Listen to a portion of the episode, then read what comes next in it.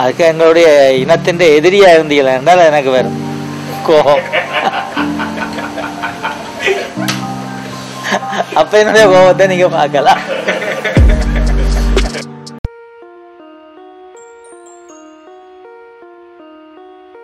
ஈழம் 87 அத்தியாயம் 17 ஜேஆரின் தந்திரம். புலிகளுக்கும் இந்தியாவுக்கும் இடையே சிண்டு முடிக்கும் தனது ராஜதந்திர நடவடிக்கையை ஆரம்பிக்க ஜேஆர் தயாரானார். இடைக்கால நிர்வாக சபையை உடனடியாக ஆரம்பிக்க வேண்டிய தேவை இந்தியாவிற்கு இருந்தது. இதனை நன்கு புரிந்திருந்த ஜேஆர் கவனமாக காய்களை நகர்த்த ஆரம்பித்தார். இடைக்கால நிர்வாக சபை அமைப்பதற்கு புலிகள் தடையாக இருந்தால் இந்தியா நிச்சயம் ஒரு கோப பாய்ச்சலை புலிகள் மீது மேற்கொள்ள தயங்காது என்பது ஜேஆருக்கு நன்றாக தெரியும். இடைக்கால நிர்வாக சபைக்கு புலிகள் தெரிவு செய்திருந்த பெயர் பட்டியலை கவனமாக படித்து பார்த்த ஜேஆர் தனது திட்டத்தை நிறைவேற்ற சரியான சந்தர்ப்பம் வாய்த்துவிட்டதை எண்ணி உற்சாகமடைந்தார்.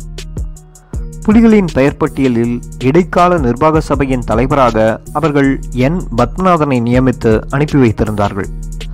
அதேவேளை இந்திய தூதுவர் கேட்டுக்கொண்டதற்கிணங்க சம்பிரதாயத்திற்காக வேறு 2 நபர்களின் பெயர்களையும் அந்த பெயர் பட்டியலில் புலிகள் இணைத்திருந்தார்கள். புலிகளை கோபமூட்டி இடைக்கால நிர்வாக சபையை ஏற்றுக்கொள்வதிலிருந்து புலிகளை பின்வாங்கச் செய்வதற்கு இதனை ஒரு நல்ல சந்தர்ப்பமாக பயன்படுத்தி கொள்ள ஜேஆர் தீர்மானித்தார். புலிகள் தலைவராக தெரிவு செய்து அனுப்பிய திரு பத்மநாதனுக்கு பதிலாக புலிகளின் தெரிவு பட்டியலில் 3ஆவதாக இருந்த திரு CVK சிவஞானம் என்பவரை இடைக்கால நிர்வாக சபையின் தலைவராக ஜேஆர் தெரிவு செய்திருந்தார். பத்மநாதன் மிகவும் இளைய வயதை உடையவர். சிக்கல் நிறைந்த வடக்கு கிழக்கு மாகாணத்தின் இடைக்கால நிர்வாக சபையை பொறுப்புடன் கையாளுவதற்கு அவருக்கு அனுபவம் போதாது. அத்தோடு பத்மநாதன் விடுதலை போராட்டத்துடன் சம்பந்தப்பட்டு சிறைவாசம் அனுபவித்ததுடன் 87ஆம் ஆண்டு ஆகஸ்ட் மாதம்தான் விடுதலையாகி வெளியே வந்தவர். எனவே அவரை தலைவராக நியமிக்க முடியாது என்று ஜேஆர் திட்டவட்டமாக தெரிவித்துவிட்டார்.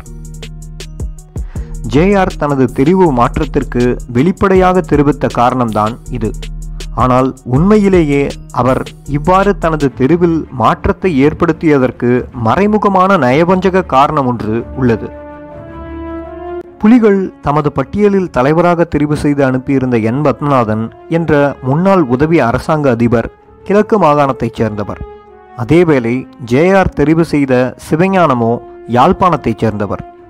யாழ்ப்பாணத்தைச் சேர்ந்த சிவஞானத்தை தலைமை பதவிக்கு தெரிவு செய்வதன் மூலம் புலிகளுக்கு எதிராக ஒரு பிரதேசவாத அபிப்பிராயத்தை கிழக்கு வாழ் மக்கள் மத்தியில் ஏற்படுத்தும் கபட திட்டத்திலேயே ஜேஆர் இவ்வாறு நடந்து கொண்டார்.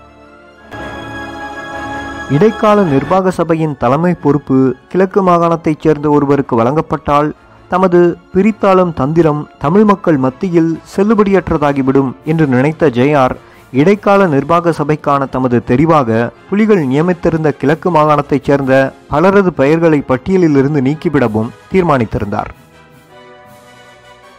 மட்டக்களப்பு அமிர்தகலியைச் சேர்ந்த பிரபல கவிஞரும் அரசியல்வாதியுமான கவிஞர் காசி ஆனந்தனை புலிகள் இடைக்கால நிர்வாக சபையின் உறுப்பினராக தெரிவு செய்திருந்தார்கள். அவரின் பெயரையும் ஜேஆர் பட்டியலிலிருந்து நீக்கியிருந்தார். அதேபோன்று புலிகளின் பட்டியலில் காணப்பட்ட கிழக்கு மாகாணத்தைச் சேர்ந்த சில முஸ்லிம்களின் பெயர்களையும் நீக்கியிருந்தார். புலிகளுக்கு எதிராக ஒரு மாற்று கருத்தை கிழக்கு மாகாண மக்கள் மத்தியில் ஏற்படுத்தும் உள்நோக்கத்துடனேயே ஜேஆர் இவ்வாறு நடந்து கொண்டார். ஜேஆரின் இந்த தெரிவு பற்றி புலிகள் தமது அதிருப்தியை வெளியிட்டார்கள்.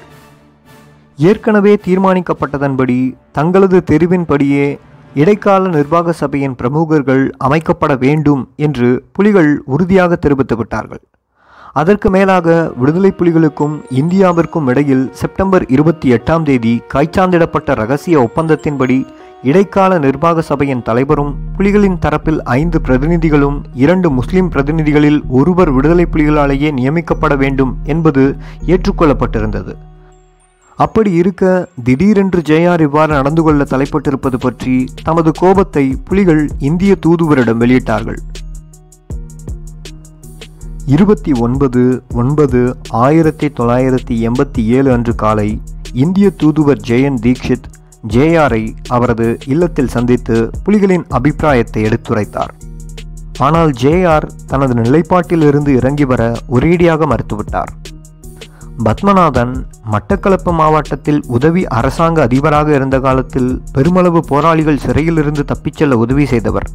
அவரை இடைக்கால நிர்வாக சபையின் தலைவராக நியமிப்பது என்ற பேச்சுக்கே இடமில்லை என்று தெரிவித்த ஜே.ஆர்., புலிகள் அமைப்பு போன்ற ஒரு பிரிவினைவாத அமைப்பானது எனது தலைமையின் கீழ் உள்ள இந்த நாட்டின் ஒரு பகுதியை எவ்வாறு நிர்வகிக்க வேண்டும் என்பதில் எனக்கு தொடர்ந்து கட்டளையிட்டு கொண்டிருக்க முடியாது. அதற்கு நான் அனுமதிக்கவும் மாட்டேன் என்று இந்திய தூதுவரிடம் தெரிவித்துவிட்டார். இந்திய தூதுவரை பொறுத்தவரையில் இடைக்கால நிர்வாக சபைக்கு யார் தலைவராக இருப்பது என்பது பற்றி அவருக்கு அக்கறை இருக்கவில்லை. உடனடியாக ஒரு நிர்வாக சபையை அமைத்து புலிகளின் தொடர் உண்ணாவிரத போராட்டங்களுக்கு ஒரு முடிவு கட்டுவதே அவரது நோக்கமாக இருந்தது. திலீபன், மதன், திருமதி நல்லையா, செல்வி குகசாந்தினி போன்றவர்களின் உண்ணாவிரத போராட்டங்களினால் இந்தியாவிற்கு அதன் அமைதி முயற்சிகளுக்கு தமிழ் மக்கள் மத்தியிலும் சர்வதேச மட்டத்திலும் ஏற்பட ஆரம்பித்திருந்த களங்கத்தை துடைக்க வேண்டிய அவசியம் இந்தியாவிற்கு ஏற்பட்டிருந்தது. அதனாலேயே அவசரமாக இந்தியா இந்த இடைக்கால நிர்வாக சபை என்ற நாடகத்தை அரங்கேற்ற துடித்துக் கொண்டிருந்தது. அதேவேளை புலிகளுக்காக ஜே.ஆரை கெஞ்ச வேண்டிய அல்லது மிரட்ட வேண்டிய அவசியமும் இந்தியாவிற்கு இருக்கவில்லை. அப்படி செய்ய இந்தியா விரும்பவும் இல்லை. எனவே ஜே.ஆரின் முடிவை இந்திய தூதுவர் இந்திய இராணுவ அதிகாரிகள் மூலம் விடுதலை புலிகளுக்கு அறிவித்தார். 30/9/1987 அன்று காலை விடுதலை புலிகள் தமது முடிவை இந்திய தூதுவருக்கு அறிவித்தார்கள்.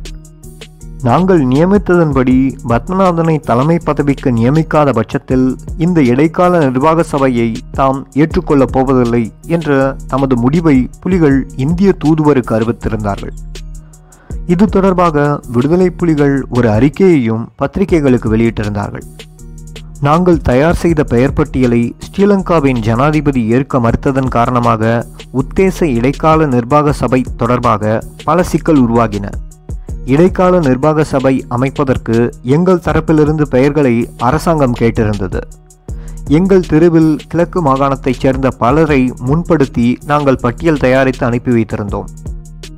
ஜெயவர்த்தனாவோ நாங்கள் நியமித்திருந்த கிழக்கு மாகாணத்தைச் சேர்ந்தவர்களின் பெயர்களை பட்டியலிலிருந்து நீக்கிவிட்டு தனது முடிவை வெளியிட்டிருந்தார். இடைக்கால நிர்வாக சபையின் தலைமை பதவிக்கு நாங்கள் நியமித்த நபரின் பெயரையும் அவர் நீக்கியதைத் தொடர்ந்தே இந்த இடைக்கால நிர்வாக சபையை ஏற்பதில்லை என்ற முடிவை நாங்கள் எடுக்க வேண்டியிருந்தது. இடைக்கால நிர்வாக சபையை விடுதலை புலிகளே குழப்புகின்றார்கள் என்று வெளி உலகிற்கு காண்பிப்பதற்கு ஸ்ரீலங்கா அரசாங்கம் மேற்கொண்ட சதி நடவடிக்கையே இது. இந்தியாவும் இதற்கு துணை போனதுதான் எமக்கு மிகுந்த வேதனையாக இருக்கின்றது என்று அந்த அறிக்கையில் குறிப்பிடப்பட்டிருந்தது. இதனைத் தொடர்ந்து இடைக்கால நிர்வாக சபை தொடர்பான சர்ச்சைகள் ஒரு முடிவுக்கு வந்தன.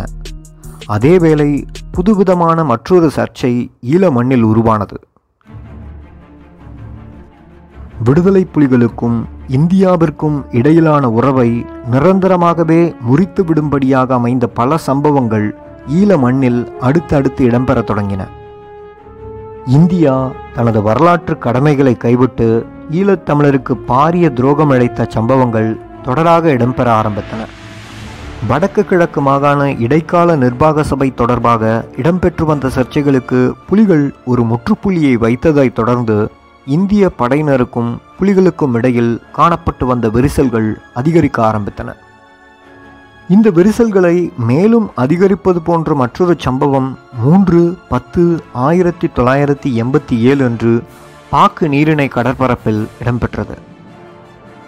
இந்தியா மீது முற்றாகவே நம்பிக்கை இழந்திருந்த விடுதலை புலிகள், புலிகளை அடிமைப்படுத்த அல்லது அழித்துவிட தருணம் பார்த்து கொண்டிருந்த இந்தியாவையும் விடுதலை புலிகளையும் மோதவிட்டு வேடிக்கை பார்க்க நினைத்து கொண்டிருந்த ஸ்ரீலங்கா, இந்த 3 தரப்பினருமே எதிர்பார்த்திராத நிகழ்வொன்று அக்டோபர் மாதத்தின் ஆரம்பத்தில் பருத்தித்துறை கடற்பரப்பில் இடம்பெற்றது.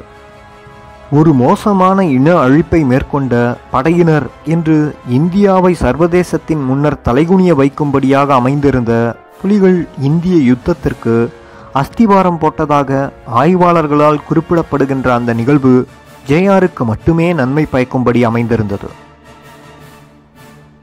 3/10/1987 அன்று அதிகாலை 2 மணியளவில் பருத்தித்துறை கடற்பரப்பில் சில விடுதலை புலிகள் ஆயுதங்களுடன் படகொன்றில் வந்து கொண்டிருப்பதாக இந்திய அமைதிப்படைக்கு இந்திய கடற்படையிடமிருந்து தகவல் வந்து சேர்ந்தது. புலிகள் தொடர்பாக அதிருப்தி கொண்டிருந்ததுடன் புலிகளின் ஆயுதங்களை களையும் நோக்கத்திலும் இருந்த இந்திய அமைதி காக்கும் படையினர் இந்த தகவலை ஸ்ரீலங்கா கடற்படையினரின் காதுகளில் போட்டு வைத்திருந்தார்கள். உடனடியாகவே ஸ்ரீலங்கா கடற்படையின் ரோந்து கப்பல் ஒன்று புலிகளின் படகை வழிமறிக்க புறப்பட்டது. அக்காலத்தில் புலிகள் கடற்புலிகள் என்ற பிரம்மாண்டமான கடற்கட்டமைப்பை கொண்டிருக்கவில்லை. ஈழத்திற்கும் இந்தியாவிற்கும் இடையிலான போக்குவரத்திற்கும் ஆயுதம் மற்றும் உணவு விநியோகத்திற்கும் என்று சிறிய அளவிலான கடற்பிரிவு ஒன்றையே கட்டமைத்திருந்தார்கள்.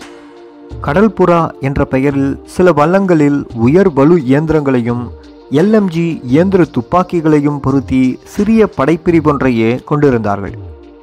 பிரபல சரித்திர எழுத்தாளர் சாண்டில்யன் எழுதியிருந்த கடல்புறா என்ற சரித்திர நாவலில் தமிழருக்கு சொந்தமான பாரிய கடற்படையின் பிரதான கப்பலுக்கே கடல்புறா என்று பெயரிடப்பட்டிருந்தது.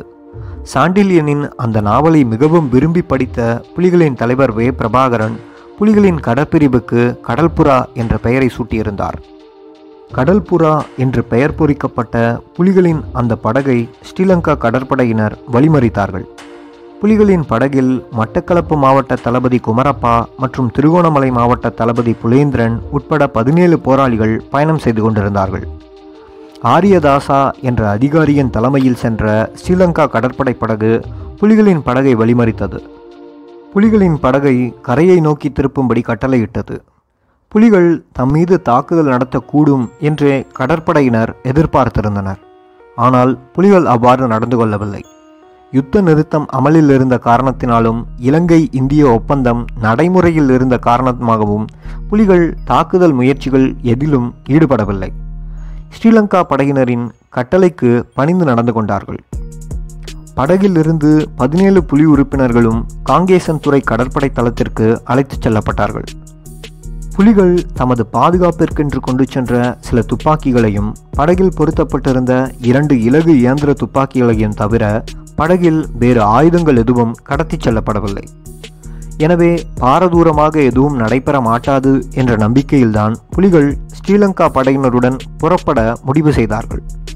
அத்தோடு காங்கேசன்துறை தளத்தில் இந்திய படையினரும் நிலை கொண்டிருந்ததால் தமது பாதுகாப்புக்கு அச்சுறுத்தலானது எதுவும் நடைபெற சந்தர்ப்பம் இல்லை என்று அவர்கள் எண்ணியிருந்தார்கள். புலிகளை அழைத்துச் சென்ற ஸ்ரீலங்கா கடற்படை அதிகாரியான ஆரியதாசாவும் புலிகளுடன் மிகவும் நட்புடன் தான் நடந்து கொண்டார். காங்கேசன்துறை தளத்தில் புலிகள் தரையிறங்கிய போது அங்கிருந்த ஒரு இராணுவ வீரன் புலேந்திரனை அடையாளம் காணும் வரை நிலைமை சுமூகமாகவே இருந்தது. புலிகள் அமைப்பின் திருகோணமலை மாவட்ட தளபதி புலேந்திரன் சிங்கள மக்கள் மத்தியில் மிகவும் பிரபல்யமானவர். சிறிது காலத்தின் முன்னர் ஹபாரணை பிரதேசத்தில் உள்ள கித்து லொட்டுவா என்ற இடத்தில் 2 பஸ்களில் பயணம் செய்து கொண்டிருந்த 126 சிங்கள மக்கள் ஆயுததாரிகளால் கொலை செய்யப்பட்டிருந்தார்கள். இந்த சம்பவத்திற்கு புலிகளே காரணம் என்று ஸ்ரீலங்கா அரசு கூறியிருந்ததுடன் திருகோணமலை பிரதேச பொறுப்பாளர் புலேந்திரன் தலைமையிலேயே இந்த தாக்குதல் நடத்தப்பெற்றதாகவும் செய்தி வெளியாகியிருந்தது. இந்த சம்பவத்தை தொடர்ந்து புலேந்திரன் சிங்கள மக்கள் மத்தியில் மிகவும் பயத்துடனேயே நோக்கப்பட்டு வந்தார். காங்கேசன்துறை துறைமுகத்தில் ஸ்ரீலங்கா படையினரால் அழைத்து வரப்பட்ட 17 விடுதலை புலிகள் மத்தியில் புலேந்திரனும் இருந்ததை ஒரு சிங்கள சிப்பாய் அடையாளம் கண்டுவிட்டார். அதன் பின்னரே தாங்கள் கரைக்கு அழைத்து வந்த நபர்களின் பெருமதியை ஸ்ரீலங்கா கடற்படையினர் உணர்ந்து கொண்டார்கள். செய்தி கொழும்புக்கு பறந்தது. கொழும்பிலிருந்து கடற்படையினருக்கு ஒரு உத்தரவு வந்தது. உடனடியாக படகில் வந்த 17 பேரையும் கைது செய்து ஸ்ரீலங்கா இராணுவத்தினரிடம் ஒப்படைக்கும்படி உத்தரவு வந்தது. படகில் வந்த புலி உறுப்பினர்கள் அனைவரும் கைது செய்யப்பட்டார்கள். ஸ்ரீலங்கா இராணுவத்தின் வடபிராந்திய துணை கமாண்டர் பிரிகேடியர் ஜெயரத்னா புலி உறுப்பினர்கள் 17 பேரையும் தனது பொறுப்பில் கொண்டு வந்தார். பின்னாளில் இவர் மேஜர் ஜெனரலாக பதவி உயர்த்தப்பட்டு 1988 அக்டோபரில் மரணமடைந்தார். புலிகள் உட்பட ஈழப் போராளிகள் அனைவருக்கும் ஸ்ரீலங்கா அரசினால் ஏற்கனவே பொது மன்னிப்பு வழங்கப்பட்டிருந்ததால் தாம் கைது செய்யப்பட்டதையோ அல்லது தம் வசமிருந்த ஆயுதங்கள் சைனடு குப்பிகள் என்பவை பறிமுதல் செய்யப்பட்டதையோ புலிகள் ஆட்சேபிக்கவில்லை. தாங்கள் விரைவிலேயே விடுதலை செய்யப்பட்டு விடுவோம் என்ற அசைக்க முடியாத நம்பிக்கையில் புலிகள் முரண்டு பிடிக்கவில்லை. அதனைத் தொடர்ந்து ஸ்ரீலங்கா அரசிடமிருந்து ஒரு அதிர்ச்சிகரமான உத்தரவு பிரிகேடியர் ஜெயரத்னவிற்கு வந்தது. கைது செய்யப்பட்ட விடுதலை புலிகளை உடனடியாக கொழும்புவுக்கு அனுப்பி வைக்கும்படியும் அவர்களை கொழும்புவுக்கு கொண்டு வருவதற்கு ஒரு விசேட விமானம் அனுப்பி வைக்கப்பட்டுள்ளதாகவும் அந்த செய்தியில் தெரிவிக்கப்பட்டிருந்தது. இந்தியாவின் வரலாற்றிலும் ஈழத்தமிழர்களின் வரலாற்றிலும் ஒரு பாரிய அனர்த்தம் இடம்பெற இருப்பதை முன்கூட்டியே கூறுவது போன்று அந்த செய்தி அமைந்திருந்தது. இந்தியாவின் வியட்நாம் என்று சரித்திரத்தில் குருதியினால் பொறிக்கப்பட்டுள்ள புலிகளுடனான இந்தியாவின் யுத்தத்திற்கு வித்திட்ட அந்த சம்பவம் ஜேஆரின் விருப்பப்படியே நடைபெற்றது. இந்த சம்பவம் பற்றி பின்னாட்களில் ஜேஆர் ஒரு பேட்டியில் இவ்வாறு குறிப்பிட்டிருந்தார். நான் போட வேண்டிய குஸ்தி சண்டையை தான் போடுவதற்காக மத்தியஸ்தரான ராஜீவ்காந்தி கோதாவில் குதித்திருந்தார் என்று கிண்டலுடன் குறிப்பிட்டிருந்தார். புலிகளுக்கும் இந்தியாவிற்கும் இடையில் நீண்டகால விரோதத்திற்கு வித்திட்ட அந்த சம்பவத்தின் அடிப்படை காரண காரியங்களை அடுத்த பதிவில் விரிவாக பார்ப்போம். அத்தியாயம் முற்று.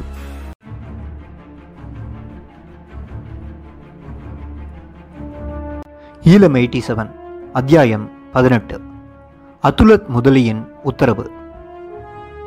ஸ்ரீலங்கா கடற்படையினரால் கைது செய்யப்பட்டு காங்கேசன்துறை இராணுவ முகாமில் தடுத்து வைக்கப்பட்டிருந்த 17 விடுதலை புலி போராளிகளையும் உடனடியாகவே பிரத்யேக விமானத்தின் மூலம் கொழும்புவிற்கு அனுப்பி வைக்கும்படி பிரிகேடியர் ஜெயந்த ஜெயரத்னவிற்கு கொழும்புவிலிருந்து உத்தரவிடப்பட்டது. அப்பொழுது ஸ்ரீலங்காவின் தேசிய பாதுகாப்பு அமைச்சராக இருந்த லலித் அதுலத் முதலியே இந்த உத்தரவை பிறப்பித்திருந்தார். அதே காலகட்டத்தில் இந்திய இலங்கை ஒப்பந்தத்திற்கு எதிராக தென்னிலங்கையில் ஜேவிபியினரால் மேற்கொள்ளப்பட்டு வந்த பாரிய பிரச்சாரத்தை முறியடிப்பதற்கு ஏதுவாக இந்த சந்தர்ப்பத்தை பயன்படுத்தி கொள்ள அதுலத் முதலி எண்ணியிருந்தார். கைது செய்யப்பட்ட விடுதலை புலி உறுப்பினர்களை கொழும்புவுக்கு கொண்டு வந்து தொலைக்காட்சி முன் அவர்களை தோன்ற வைத்து மலிவான ஒரு பிரச்சாரத்தை தேடிக்கொள்ளும் திட்டத்திலேயே லலித் அதுலத் முதலி இவ்வாறான ஒரு உத்தரவை பிறப்பித்திருந்தார். அக்காலத்தில் லலித் அதுலத் முதலிக்கு சிங்கள மக்கள் மத்தியில் நல்ல மதிப்பு இருந்தது. அதுவும் ஸ்ரீலங்கா இராணுவத்தினர் வடமராட்சியில் மேற்கொண்ட வெற்றிகரமான இராணுவ நடவடிக்கையை தொடர்ந்து லலித் அதுலத் முதலி சிங்கள மக்களின் ஒரு கதாநாயகனாகவே வலம் வந்தார். இந்திய படைகளின் வருகையை தொடர்ந்தே லலித் அதுலத் முதலியின் மவுசு குறைய ஆரம்பித்திருந்தது. ஜேவிபியும் ஸ்ரீலங்கா சுதந்திர கட்சியும் லலித் ஜேஆர் போன்றவர்களை கையாளாகாதவர்கள் என்று விமர்சித்து பிரச்சாரம் செய்து வந்ததால் விடுதலை புலி முக்கியஸ்தர்கள் ஸ்ரீலங்கா படையினரால் கைது செய்யப்பட்ட சந்தர்ப்பத்தை பயன்படுத்தி தமது அந்தஸ்தை சிங்கள மக்கள் முன்பு உயர்த்தி கொள்ள அவர்கள் தீர்மானித்திருந்தார்கள். அதேவேளை இந்தியாவையும் புலிகளையும் மோதவிட்டு வேடிக்கை பார்ப்பதற்கு ஒரு நல்ல சந்தர்ப்பமாக இதனை பயன்படுத்தி கொள்வது ஜேஆரின் திட்டமாக இருந்தது. இதனால் இந்த பிரச்சனையை லலித் அதுலத் முதலியின் போக்கிலேயே விட்டுவிடும் முடிவுக்கு ஜேஆர் வந்திருந்தார். கைது செய்யப்பட்ட விடுதலை புலி உறுப்பினர்களை உடனடியாக கொழும்புவுக்கு அனுப்பி வைக்கும்படி கடுமையான உத்தரவொன்றை லலித் அதுலத் முதலி பிரிகேடியர் ஜெயந்த ஜெயரத்னவிற்கு அனுப்பி வைத்திருந்தார். கைது செய்யப்பட்ட விடுதலை புலி உறுப்பினர்களை கொழும்புவுக்கு கொண்டு செல்லும் ஸ்ரீலங்கா இராணுவத்தினரது திட்டம் வெளியானதைத் தொடர்ந்து விடுதலை புலிகளின் தலைமை அதிர்ச்சியடைந்தது. மிகுந்த கோபமும் அடைந்தது. காங்கேசன்துறை மற்றும் பலாலியில் நிலை கொண்டிருந்த இந்திய படையினருக்கு பொறுப்பாக இருந்த இந்திய படை உயர் அதிகாரியான ஜெனரல் ரோட்ரிகர்ஸ் அவர்களை சந்தித்த விடுதலை புலிகளின் தலைவர் ஸ்ரீலங்கா படையினரால் கைது செய்யப்பட்டுள்ள தமது உறுப்பினர்களின் பாதுகாப்பிற்கு இந்திய படைகளே பொறுப்பு என்று தெரிவித்திருந்தார். ஸ்ரீலங்கா இராணுவத்தினரின் இந்த அடாபடித்தனத்திற்கு எதிராக தமது கடுமையான கண்டனத்தையும் தெரிவித்திருந்தார்கள். அப்பொழுது இந்தியாவின் ராஜதந்திரிகள் புலிகளுக்கு எதிராக சதி வேலைகளில் ஈடுபட்டிருந்தாலும் இந்திய படையின் சில அதிகாரிகள் புலிகள் மீது ஓரளவு அனுதாபம் கொண்டவர்களாகவே காணப்பட்டார்கள். பல அதிகாரிகள் புலி உறுப்பினர்களுடன் மிகவும் நெருக்கமான நட்பை கொண்டிருந்தார்கள். சில அதிகாரிகள் விடுதலை புலி தலைவர்களினது திருமணங்களில் கலந்து கொள்ளும் அளவிற்கு புலிகளுடன் நட்பு பாராட்டி வந்தார்கள். ஜெனரல் ரோட்ரிகர்ஸும் அப்படியான அதிகாரிகளில் ஒருவர். புலிகள் மீது ஓரளவு அன்பும் அனுதாபமும் கொண்டவர்.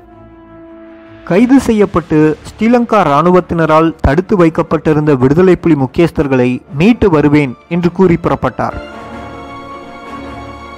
ஸ்ரீலங்கா இராணுவ முகாமிற்கு பொறுப்பாக இருந்த பிரிகேடியர் ஜெயந்த ஜெயரத்னவை சந்தித்த இந்திய படை அதிகாரி கைது செய்யப்பட்ட புலிகளை இந்திய படைகளிடம் கையளிக்கும்படி கேட்டுக்கொண்டார்.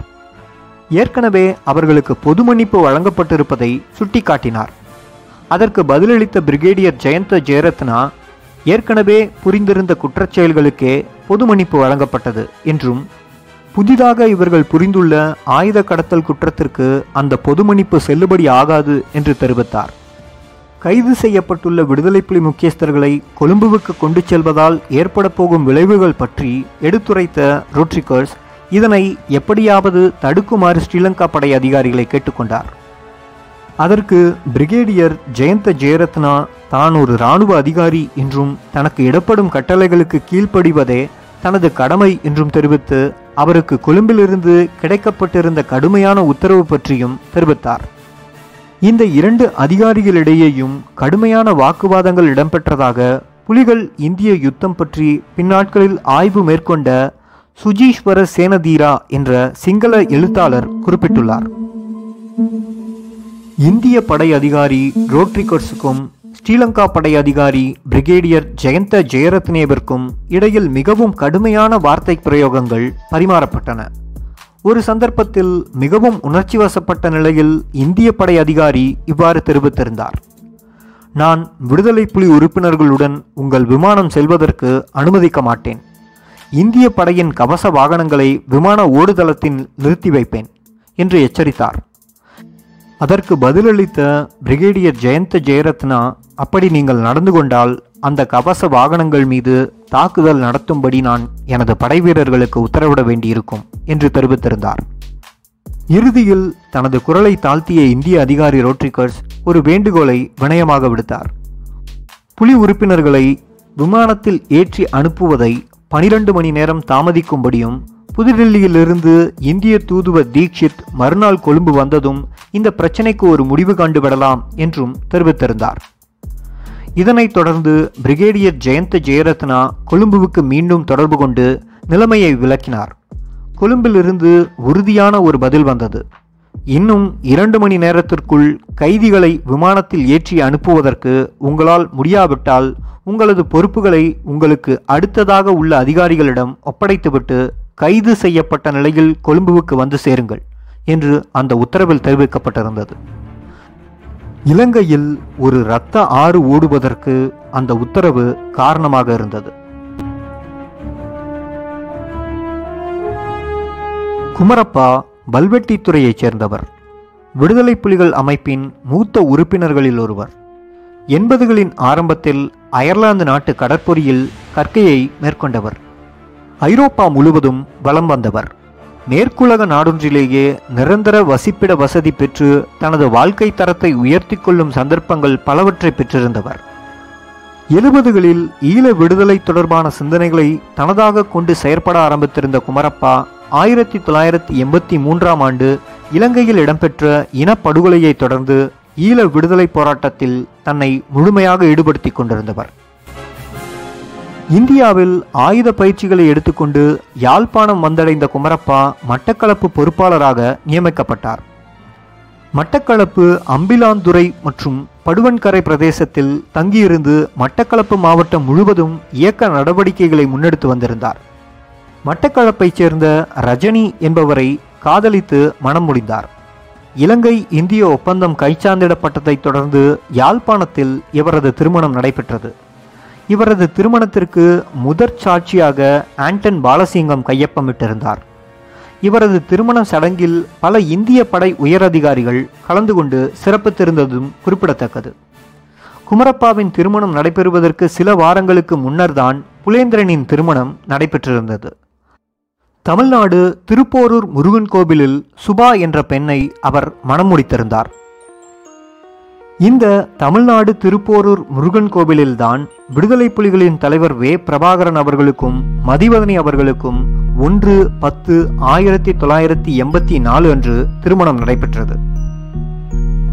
இந்த இரண்டு தம்பதிகளுமே திருமணம் முடிந்து 2 மாதங்களை கூட கடந்துவிடாத நிலையில் இப்படியான ஒரு சோதனையை சந்தித்திருந்தார்கள். குமரப்பா, புலேந்திரன் உட்பட கைது செய்யப்பட்ட 17 விடுதலை புலி உறுப்பினர்களையும் சந்திக்க புலிகளின் அரசியல் ஆலோசகர் ஆண்டன் பாலசிங்கம் புறப்பட்டார். கைது செய்யப்பட்டிருந்த புலிகள் அமைப்பின் 2 தளபதிகளும் இந்திய படை அதிகாரிகளுக்கு நன்கு பரிச்சயமானவர்கள் என்பதால் உடனடியாக அவர்களுக்கு ஏதாவது ஆபத்துக்கள் இடம்பெற்றுவிட சந்தர்ப்பம் எதுவும் இல்லை என்ற எண்ணத்துடன் ஓரளவு ஆசுவாசப்பட்ட மனதுடன் தான் அவர்களை பார்க்க திரு ஆண்டன் பாலசிங்கம் புறப்பட்டார். ஆனால் நிலைமை நினைத்த அளவிற்கு சுமூகமாக இல்லை என்பதை அங்கு அவர் சென்றதும் உணர்ந்து கொண்டார். துப்பாக்கிகளை நீட்டியபடி சிங்கள இராணுவம் மூர்க்கமாக சூழ்ந்து நிற்க விடுதலை புலிகள் அமைப்பின் மறவர்கள் குற்றவாளிகள் போன்று வைக்கப்பட்டிருந்தது திரு ஆண்டன் பாலசிங்கத்தை மிகவும் கலவரப்படுத்தியிருந்தது. விடுதலை புலிகள் போராளிகளை விசாரணைக்காக உடனடியாக கொழும்புவுக்கு அனுப்பி வைக்க வேண்டும் என்ற ஸ்ரீலங்கா பாதுகாப்பு அமைச்சரின் உத்தரவு பற்றி பாலசிங்கத்திற்கு எடுத்துக் கூறப்பட்டது. மிகவும் சினமடைந்த பாலசிங்கம் இது பற்றி புலிகளின் தலைவர் பிரபாகரனுக்கு அறிவித்தார். புலிகளின் தலைவரது ஆலோசனையின் பெயரில் அவர் இந்திய தூதுவர் ஜெயன் தீக்ஷித்தை தொடர்பு கொண்டு தீக்ஷித் தனது ராஜதந்திர வல்லாண்மையை பயன்படுத்தி கைது செய்யப்பட்டிருக்கும் 17 போராளிகளையும் விடுதலை செய்ய வேண்டும் என்று கோரிக்கை விடுத்தார்.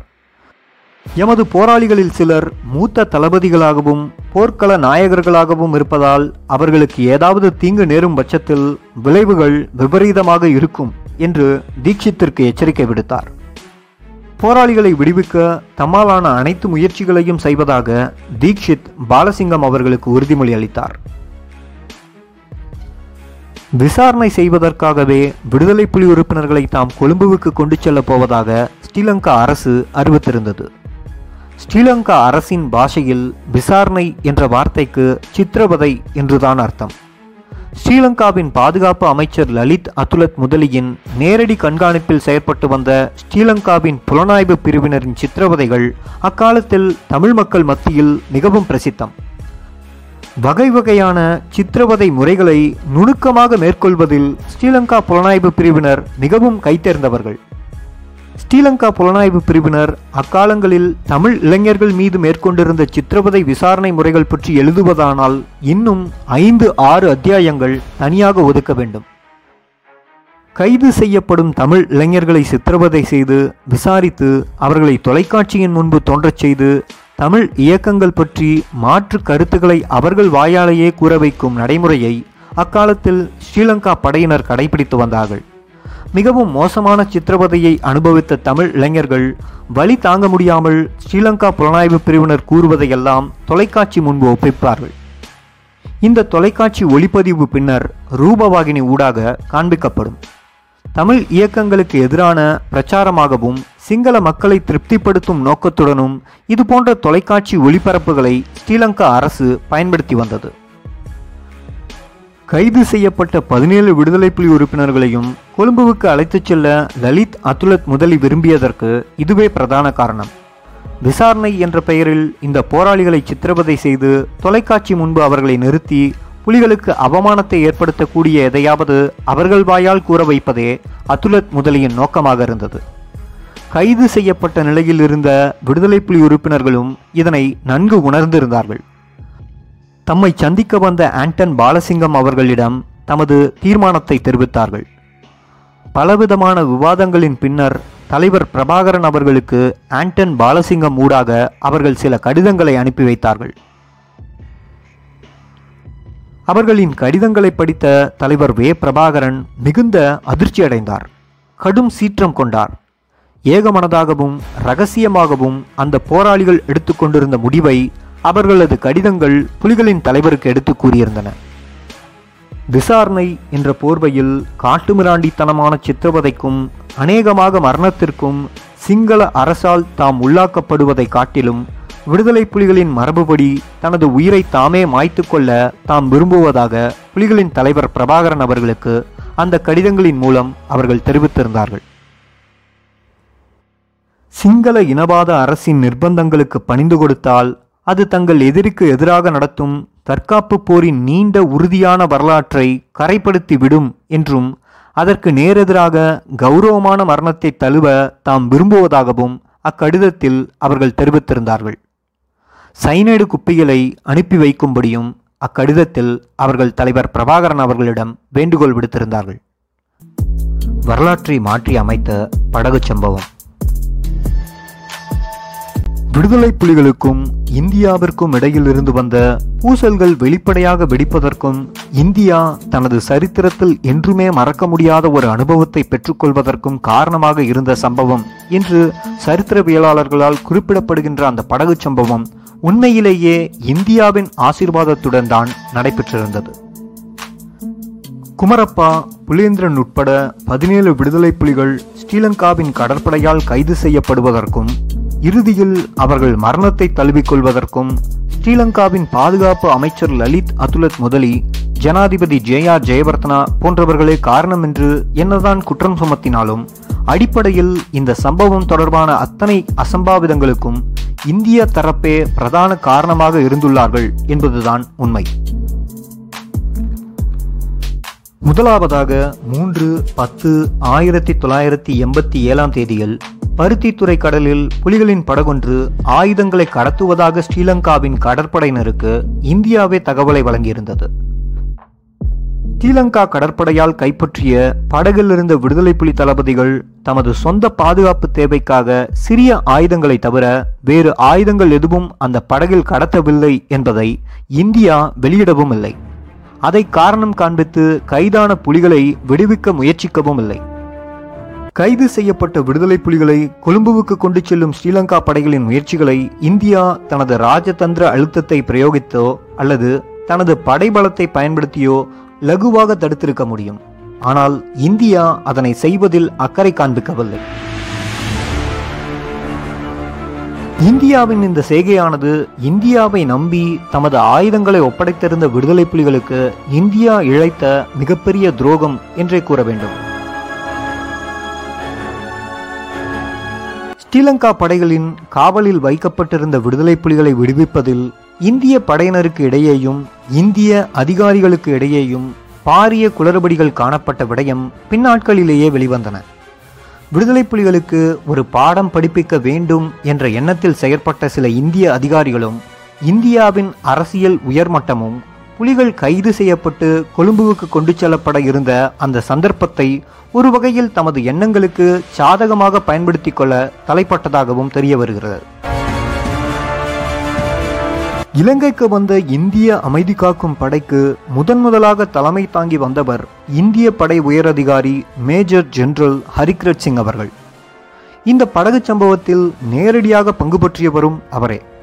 இராணுவ சேவையில் இருந்து அவர் இளைப்பாறிய பின்னர் ஜோசி ஜோஷப் என்ற பிரபல இந்திய ஊடகவியலாளருக்கு அவர் ஒரு செவ்வியை வழங்கியிருந்தார். அந்த செவ்வியில் புலேந்திரன், குமரப்பா போன்றவர்களின் மரணம் தொடர்பாக இந்தியா கடைபிடித்திருந்த அணுகுமுறைகள் பற்றி வெளிப்படுத்தியிருந்தார். இணையதளம் ஒன்றில் வெளியான அவரது செவ்வி மிகுந்த பரபரப்பை ஏற்படுத்தியிருந்தது. குறிப்பிட்ட அந்த படகு சம்பவத்தில் இந்தியா விட்ட தவறுகள் பல அவரது செவ்வியில் வெளிவந்தன.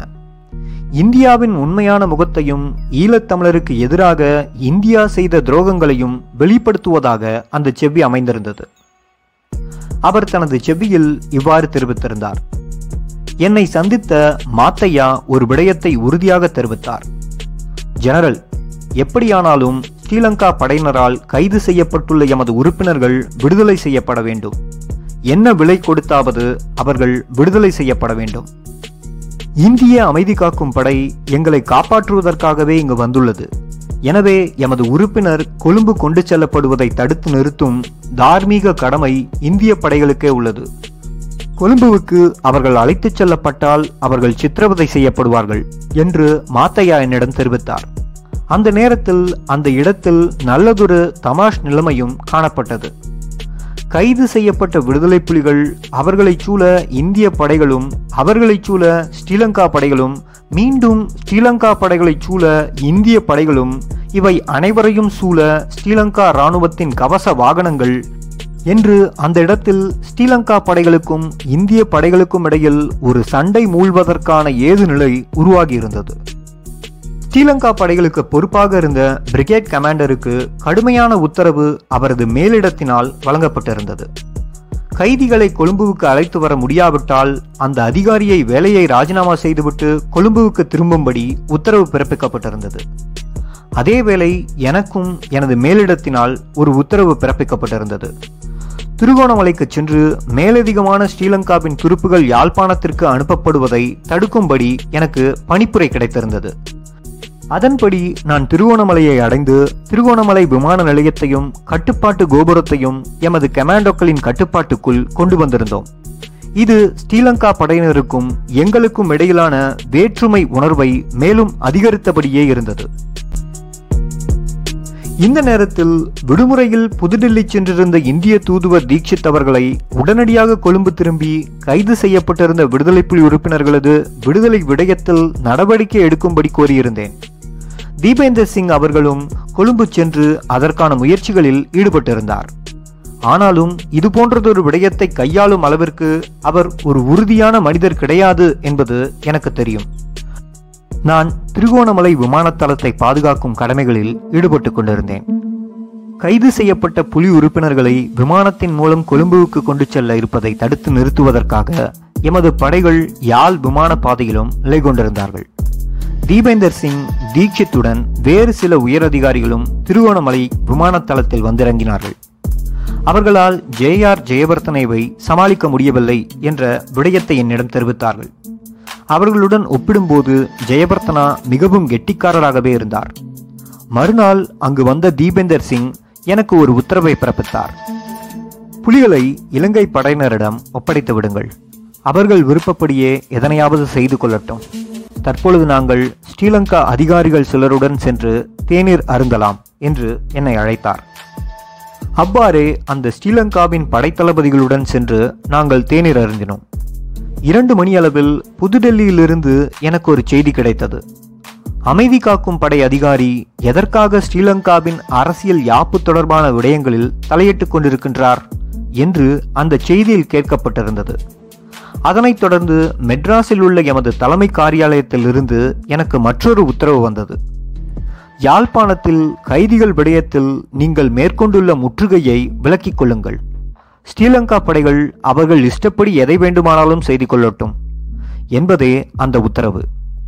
எனக்கு மிகுந்த குழப்பமாக இருந்தது. நான் திருகோணமலையில் இருந்தேன். எனது சக அதிகாரிகள் அனைவரும் யாழ்ப்பாணத்தில் இருந்தார்கள். அங்கு கைது செய்யப்பட்ட நிலையில் இருந்த புலி உறுப்பினர்களை காப்பாற்றுவதற்கான அனைத்து ஏற்பாடுகளையும் நாம் ஏற்கனவே செய்திருந்தோம். குமரப்பா, புலேந்திரன் இருவருமே எனக்கு நன்கு பரிச்சயமானவர்கள். புலேந்திரன் பல தடவைகள் என்னை தனது வாகனத்தில் அழைத்துச் சென்று யாழ்ப்பாணத்தை சுற்றி காண்பித்திருந்தார். மிகவும் அன்புடன் பழகக்கூடியவர். இவர்கள் கைது செய்யப்பட்டு இந்திய படையினரின் பாதுகாப்புடன் இருக்கும்போது என்னை சந்தித்த பிரிகேடியர் செனிவரத்னா புலேந்திரனை மட்டுமாவது தன்னிடம் ஒப்படைக்கும்படி கேட்டிருந்தார். கொலை குற்றச்சாட்டுகளுக்காக புலேந்திரன் ஸ்ரீலங்கா படையினரால் மிகவும் வேண்டப்பட்ட நபர். அதற்கு நான் செனிவரத்னாவிடம், புலேந்திரனை உங்களிடம் ஒப்படைக்க முடியாது, புலேந்திரனை நான் விரைவில் எனது ஜீப்பில் எனது அருகில் அமர்த்தி அழைத்துச் செல்வதை நீங்கள் பார்ப்பீர்கள் என்று தெரிவித்திருந்தேன். ஆனால் எனது தலைமை காரியாலயத்திலிருந்து எனக்கு கிடைக்கப்பெற்ற உத்தரவு என்னை மிகவும் அதிர்ச்சியடைய வைத்தது. இறுதியில் எனக்கு மேலிடத்திலிருந்து கிடைத்த உத்தரவுப்படி நாங்கள் எங்கள் படைகள் அனைத்தையும் விலக்கினோம். தமது கடமைகளை ஸ்ரீலங்கா படையினர் பெற்றுக்கொண்டார்கள். அதனைத் தொடர்ந்தே புலிகள் சயனைடு உட்கொண்டார்கள். இந்தியாவிற்கும் புலிகளுக்கும் இடையேயான புரிந்துணர்வில் மிகவும் பிளவை ஏற்படுத்திய சம்பவமாக இது மாறியிருந்தது. அமைதி காக்கவென சென்ற எம்மால் அநியாயமாக பறிக்கப்பட்ட அந்த இளம் உயிர்களை காப்பாற்ற முடியாமல் போயிருந்தது. அதற்கு தீட்சித் அவர்களே முழு பொறுப்பையும் ஏற்க வேண்டும். என்னை பொறுத்தவரையில் அந்த புலி உறுப்பினர்களை காப்பாற்றுவது ஒரு பெரிய விடயமாக இருக்கவில்லை. சில கவச வாகனங்களை வைத்தே அந்த போராளிகளை என்னால் மீட்டிருக்க முடியும். ஸ்ரீலங்கா படைகளால் அதனை பார்த்து கொண்டிருப்பதை தவிர வேறு எதுவும் செய்திருக்க முடியாது. இத்தனை பிரச்சனைகள் ஏற்படாமல் அந்த நிலைமையை சுமூகமாக்கி இருக்க முடியும். ஆனால் அதனை செய்வதற்கு எனக்கு தடை விதிக்கப்பட்டிருந்தது. இதற்கான முழு பொறுப்பையும் இந்திய ராஜதந்திரிகளும் இந்திய இராணுவ தலைமையகமுமே ஏற்க வேண்டும். குறிப்பாக இந்திய தூதுவர் தீட்சித்தே அனர்த்தத்திற்கு பிரதான காரணம் என்று நான் கூறுவேன். இலங்கை பிரச்சனையில் ராஜீவ்காந்தியை வழிநடத்தியவர் தீட்சித் தான். அவர் நினைத்திருந்தால் நிச்சயம் இந்த போராளிகளை காப்பாற்றி அனர்த்தங்களை தடுத்திருக்க முடியும். அவரது ஆணவமே அனைத்தும் அனர்த்தமாக மாற காரணமாக அமைந்திருந்தது. இவ்வாறு இந்திய படை உயரதிகாரி மேஜர் ஜெனரல் ஹரிகிரத் சிங் தனது செவியில் குறிப்பிட்டிருந்தார். கைது செய்யப்பட்டிருந்த 17 விடுதலை புலி உறுப்பினர்களுக்கும் இந்திய படையினர் அதுவரை வழங்கி வந்த பாதுகாப்பை உடனடியாக விலக்கிக் கொள்ளுமாறு புதுடெல்லி உத்தரவிட்டதை தொடர்ந்து இந்திய படை ஜவான்கள் அவ்விடத்தை விட்டு அகன்றிருந்தார்கள். புலி உறுப்பினர்களின் பாதுகாப்பை பொறுப்பேற்ற ஸ்ரீலங்கா படையினர் அவர்களை உடனடியாக கொழும்புவுக்கு கொண்டு செல்லும் முயற்சிகளில் ஈடுபட ஆரம்பித்தார்கள். விமானத்தை தயார் நிலையில் வைத்துவிட்டு புலி உறுப்பினர்களை அழைத்துச் செல்ல விரைந்த ஸ்ரீலங்கா படை உயரதிகாரி பிரிகேடியர் ஜெயரத்னாவிற்கு அங்கு அதிர்ச்சி காத்திருந்தது. கைது செய்யப்பட்டிருந்த 17 புலி உறுப்பினர்களும் தமது கைகளில் சைனைடு குப்பிகளை வைத்திருந்தார்கள். தாம் கொழும்புவுக்கு அழைத்துச் செல்லப்பட்டால் சைனைடை உட்கொள்ளப் போவதாக அவர்கள் தெரிவித்தார்கள். பிரிகேடியருக்கு இது பலத்த அதிர்ச்சியை ஏற்படுத்தியிருந்தது. புலிகளின் கைகளில் திடீரென்று எங்கிருந்து சைனைடு குப்பிகள் முளைத்தன என்பது பிரிகேடியருக்கு புரியாமல் இருந்தது. புலி உறுப்பினர்கள் கைது செய்யப்பட்ட போது அவர்களிடமிருந்த ஆயுதங்கள், சைனைடுகள் என்பன படையினரால் அகற்றப்பட்டிருந்தன. அப்படி இருக்க தற்பொழுது புலிகள் எங்கிருந்து இந்த சைனைடுகளை பெற்றிருந்தார்கள் என்பதும் இலங்கை படை அதிகாரிக்கு விடை காண முடியாத கேள்வியாகவே இருந்தது. இந்த போராளிகளுக்கான சைனைடு குப்பிகளை விடுதலை புலிகளின் தலைவர் வே. பிரபாகரன் அவர்களே அனுப்பி வைத்திருந்தார். தாம் கொழும்பு கொண்டு செல்லப்பட்டு எதிரியினால் சித்திரவதை செய்யப்பட்டு கொல்லப்படுவதை விட புலிகளின் மரபுபடி தமது உயிரை தாமே மாய்த்துக்கொள்வ அனுமதிக்குமாறு கைது செய்யப்பட்ட நிலையிலிருந்த 17 விடுதலை புலி உறுப்பினர்களும் புலிகளின் தலைவரிடம் கோரிக்கை விடுத்திருந்தார்கள். தமது விருப்பத்தை கடிதங்கள் மூலம் பிரபாகரன் அவர்களிடம் அனுப்பி வைத்திருந்தார்கள். ஆண்டன் பாலசிங்கம் கொண்டு வந்திருந்த அவர்களது கடிதங்களை படித்த புலிகளின் தலைவர் பெரும் சினம் கொண்டார். தடுப்பு காவலில் உள்ள தமது போராளிகளின் இறுதி விருப்பத்தை நிறைவேற்றுவது தனது கடமை என்று அவர் உணர்ந்தார். முக்கிய தளபதிகளுடன் கலந்தாலோசித்துவிட்டு ஒரு முடிவிற்கு வந்தார். தனது கழுத்தில் இருந்த சைனைடு குப்பியை கலட்டி மாத்தையாவிடம் கொடுத்தார். அவரை தொடர்ந்து அங்கு இருந்த மற்றைய தளபதிகளும் தாங்கள் கழுத்தில் இருந்த சைனைடு குப்பிகளை கலட்டி கொடுத்தார்கள்.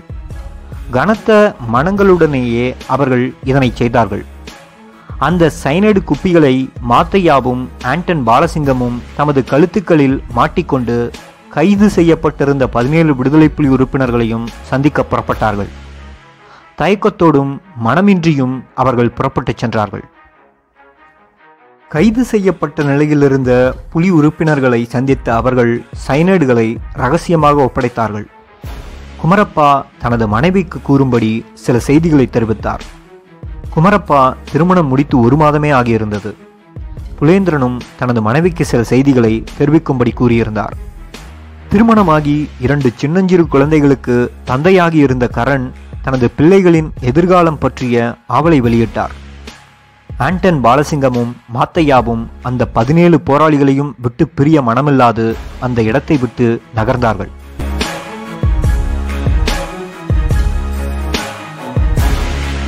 ஆயிரத்தி 1987 ஆண்டு அக்டோபர் 5 தேதி ஸ்ரீலங்கா படை அதிகாரி பிரிகேடியர் ஜெயரத்னா பலாலி தளத்திலிருந்து தனது படை வீரர்களை திரட்டினார்.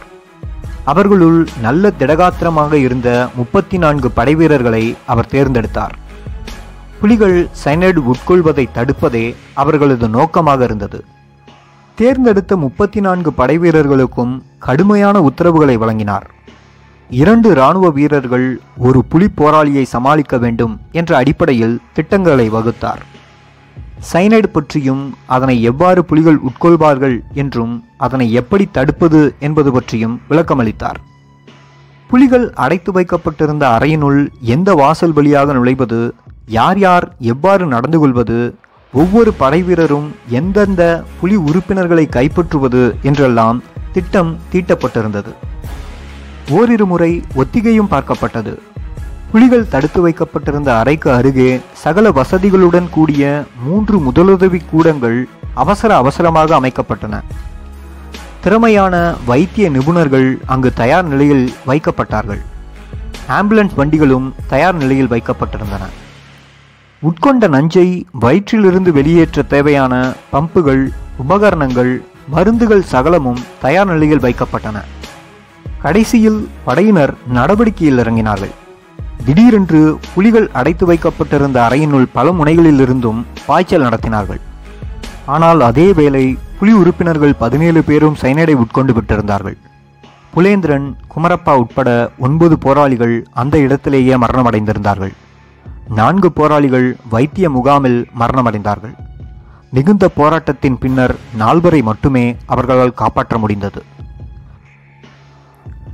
விடுதலை புலிகளின் சரித்திரத்தில் மட்டுமல்ல, ஸ்ரீலங்காவின் சரித்திரத்திலும், ஏன் இந்தியாவின் சரித்திரத்திலும் கூட மிக மோசமான விளைவுகளை ஏற்படுத்திய ஒரு சம்பவமாக இந்த சம்பவம் அமைந்திருந்தது. இந்தியா ஈழத்தமிழர்களை காப்பாற்றும் என்பதில் தமிழ் மக்களுக்கு எஞ்சியிருந்த கொஞ்ச நஞ்ச நம்பிக்கையையும் இந்த சம்பவம் சிதறடித்தது. எந்த ஒரு நிர்பந்தங்களுக்கும் இனி பணிந்து பயனில்லை என்று இந்த சம்பவம் விடுதலை புலிகளை எண்ண வைத்தது. தமிழ் மக்களுக்கு இப்படி ஒரு சோகத்தை தந்த ஸ்ரீலங்காவிற்கும் அதற்கு ஆசீர்வாதம் வழங்கியிருந்த இந்தியாவிற்கும் ஒரு பாடத்தை படிப்பிக்க வேண்டும் என்று புலிகளை நினைக்க வைத்தது. ஸ்ரீலங்காவின் வரலாற்றிலும் இந்தியாவின் வரலாற்றிலும் தமிழ் மக்களின் வரலாற்றிலும் என்றுமே மறக்க முடியாத நிகழ்வுகள் அடுத்த சில நாட்களில் இடம்பெற ஆரம்பித்தன. அத்தியாயம் முற்று.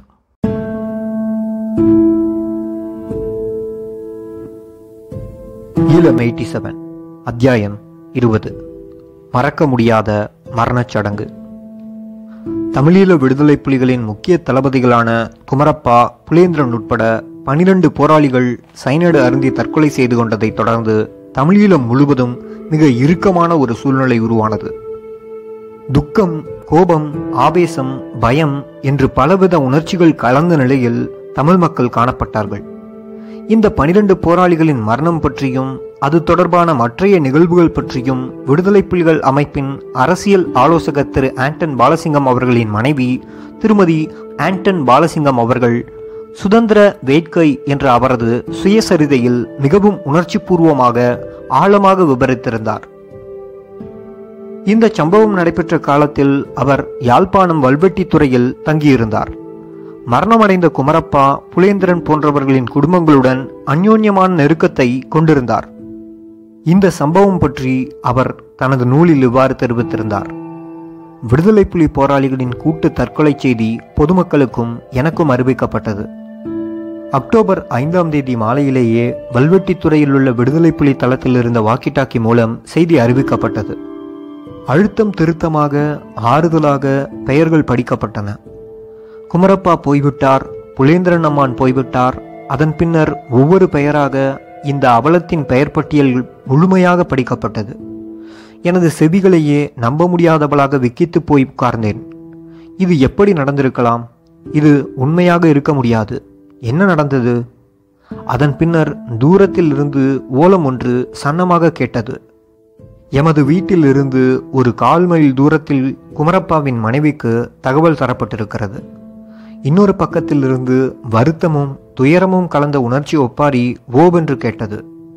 இது இன்னொரு குடும்பத்திற்கு தகவல். அதன் பின்னர் இன்னொன்று, இப்படியே கிராமம் முழுவதும் ஒரே செத்த வீடாக ஒப்பாரி ஓலம் ஓங்கியது. தமிழ் சமூக மரபுபடி மக்கள் செத்த வீட்டுக்கு போய் இறந்தவருக்கு அஞ்சலி செலுத்தி அவரது குடும்பத்திற்கு ஆறுதல் கூறுவது மரபு.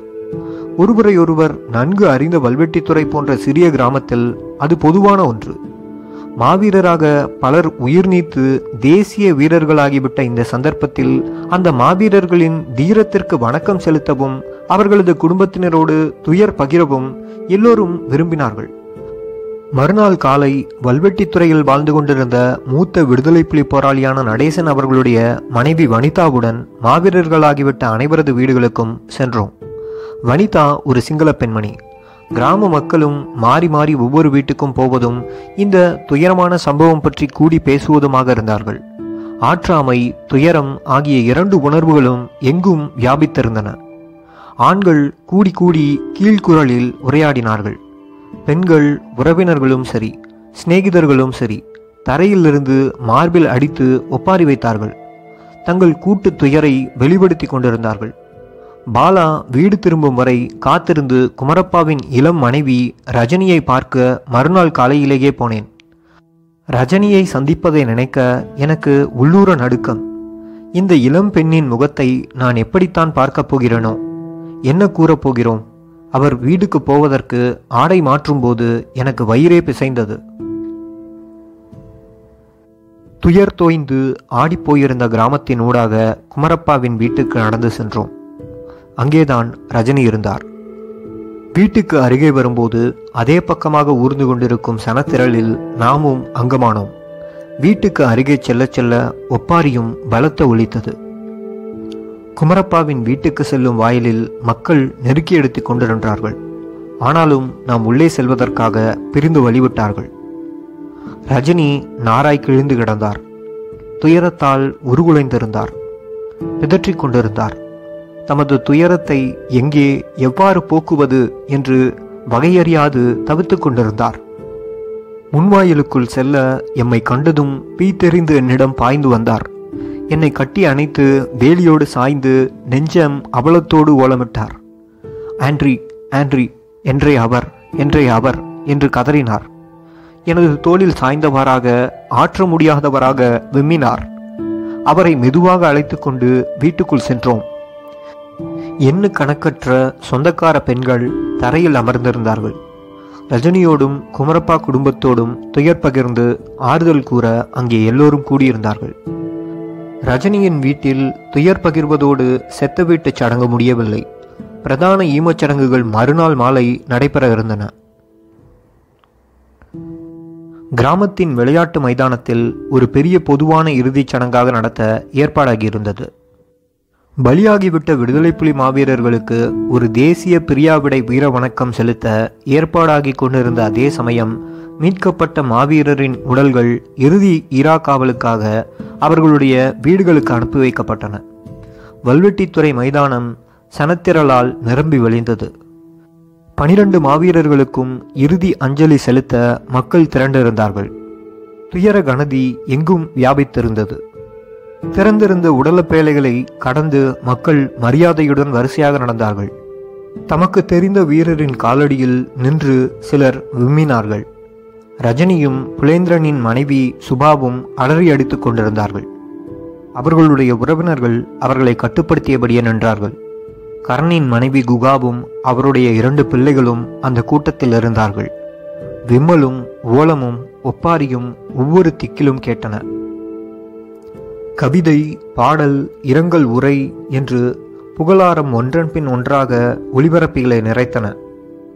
இன்னும் சில நாட்களில் இந்திய படையுடன் நடைபெற இருந்த சமரில் உயிர் துறக்க இருந்த சந்தோஷமும் புலிகள் சார்பில் அன்று உரை நிகழ்த்தியவர்களில் முக்கியமான ஒருவர்.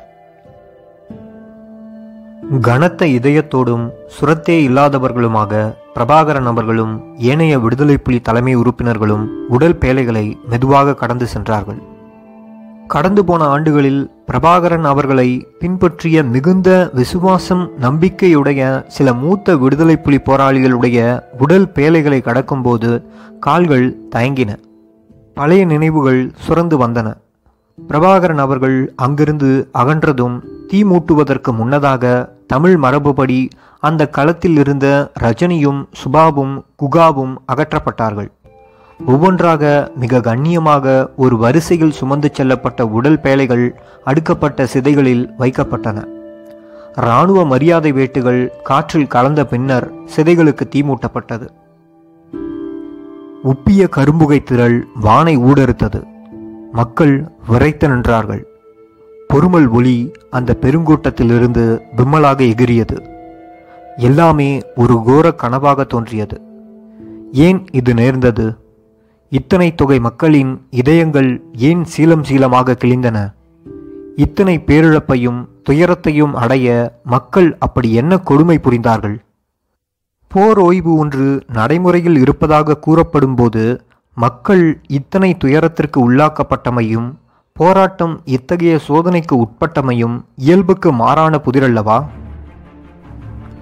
திலீபன் பலியானதை உடனடுத்து இப்படி ஒரு பேரிடர் நேர்ந்தமை மக்களை வகையாரா திகைப்புக்கு உள்ளாக்கியது.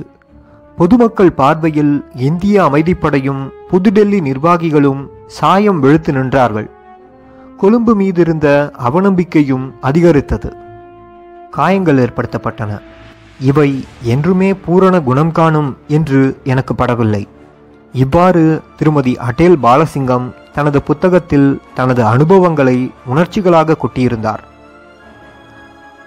ஈழ மக்கள் எதிர்கொண்ட பல துயர சம்பவங்களுள் இந்த சம்பவமும் ஒன்று என்பது உண்மையானாலும், ஈழத்தில் பாரிய மாற்றங்கள் ஏற்பட காரணமாக அமைந்த சம்பவம் இது என்பதால் இந்த சம்பவத்தின் பரிணாமத்தை வாசகர்களுக்கு சற்று அழுத்தமாக ஞாபகப்படுத்தவே இங்கு இந்த சம்பவத்திற்கு இத்தனை முக்கியத்துவம் கொடுத்திருந்தோம். இந்த சம்பவம் பற்றிய உண்மையான உணர்வினை வெளிப்படுத்த திருமதி அடேல் பாலசிங்கம் அவர்களுடைய வரிகளை விட சிறந்த எழுத்துக்கள் வேறு எதுவுமே இல்லை என்பதனால்தான் அவரது அனுபவ வரிகளை அப்படியே இங்கு தந்திருந்தேன். குமரப்பா, புலேந்திரன் உட்பட 12 போராளிகள் மரணமடைந்த செய்தி மக்கள் மத்தியிலும் விடுதலை புலி போராளிகள் மத்தியிலும் பாரிய அதிர்வுகளை ஏற்படுத்தியிருந்தது.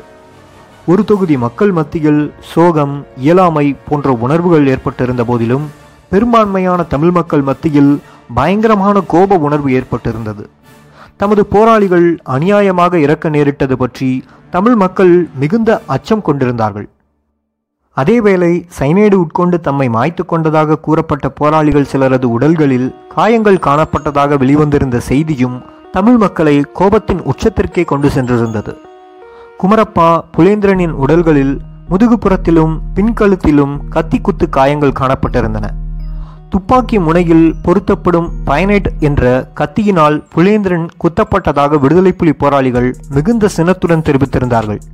கைது செய்யப்பட்ட போராளிகளை உயிருடன் கொழும்புவுக்கு அழைத்துச் செல்ல முடியாத தமது இயலாமையை ஸ்ரீலங்கா படையினர் அவர்களின் உயிரற்ற உடல்களின் மீது காண்பித்திருந்தார்கள். மாவீரர்களின் இறுதி ஊர்வலத்தின் போதே போராளிகளின் உடல்கள் ஸ்ரீலங்கா இராணுவ வீரர்களின் கத்திக்குத்துக்கு இலக்கான கதை பொதுமக்கள் மத்தியிலும் போராளிகளிடையேயும் பரவியிருந்தது. மரணச் சடங்குகள் முடிவடைந்ததும் மக்களினதும் சக போராளிகளினதும் சோகம் கோபமாக மாற ஆரம்பித்தது. அன்றைய தினம் யாழ்ப்பாணத்தில் வெளியான தினசரிகள் அனைத்துமே மிக அண்மையில் திருமணமான குமரப்பா, புலேந்திரன் போன்றோரது திருமண புகைப்படங்களை முன்பக்கத்தில் வெளியிட்டிருந்தன. இந்த புகைப்படங்களை பார்த்த தமிழ் மக்களின் மனங்கள் ஏற்கனவே கனன்று கொண்டிருந்தது. மரணமடைந்தவர்களின் உடல்களில் வெட்டுக்காயங்கள் காணப்பட்ட செய்தி வெளியானதை தொடர்ந்து மக்கள் தமது கட்டுப்பாட்டை இழந்திருந்தார்கள். அடுத்த சில நாட்கள் வடக்கு கிழக்கு இரத்தமயமாக காட்சியளித்தது. வல்வெட்டித்துறையில் இறந்த 12 போராளிகளினது மரணச் சடங்குகள் முடிந்து மிகுந்த கோபத்துடன் வீடு திரும்பி கொண்டிருந்த சிலரது கண்களில் ஒரு சிங்கள இராணுவ வீரன் தென்பட்டான். மதுபான சாலை ஒன்றில் மது அருந்திவிட்டு நிறைய போதையுடன் வெளியே வந்த அந்த சிங்கள படைவீரனை கண்டதும் ஏற்கனவே ஸ்ரீலங்கா படையினர் மீது காழ்ப்புணர்வு கொண்டிருந்த அந்த கூட்டத்தினருக்கு மிகுந்த எரிச்சல் ஏற்பட்டது. சிங்கள நாய்கள், எங்கள் ஊருக்குள் வந்து எங்கட பொடிகளையே கை வைக்கிறீர்கள் என்று கேட்டபடியே ஒரு பெரியவர் அந்த இராணுவ வீரனை தாக்க ஆரம்பித்தார். அந்த கூட்டத்தில் வந்தவர்களும் பெரியவருடன் சேர்ந்து கொண்டார்கள். சிறிது நேரத்தில் அந்த இராணுவ வீரன் உணர்ச்சி வசப்பட்டிருந்த அந்த கூட்டத்தின் கோபத்திற்கு பலியானான். விடுதலை புலி உறுப்பினர்களும் ஸ்ரீலங்கா படையினர் மீது மிகுந்த கோபம் கொண்டிருந்தார்கள். தமது முக்கிய தளபதிகள் உட்பட 12 போராளிகளினது மரணங்களின் காரணமாக அவர்களது உச்சக்கட்ட கோபம் ஸ்ரீலங்கா படையினர் மீது திரும்பியிருந்தது.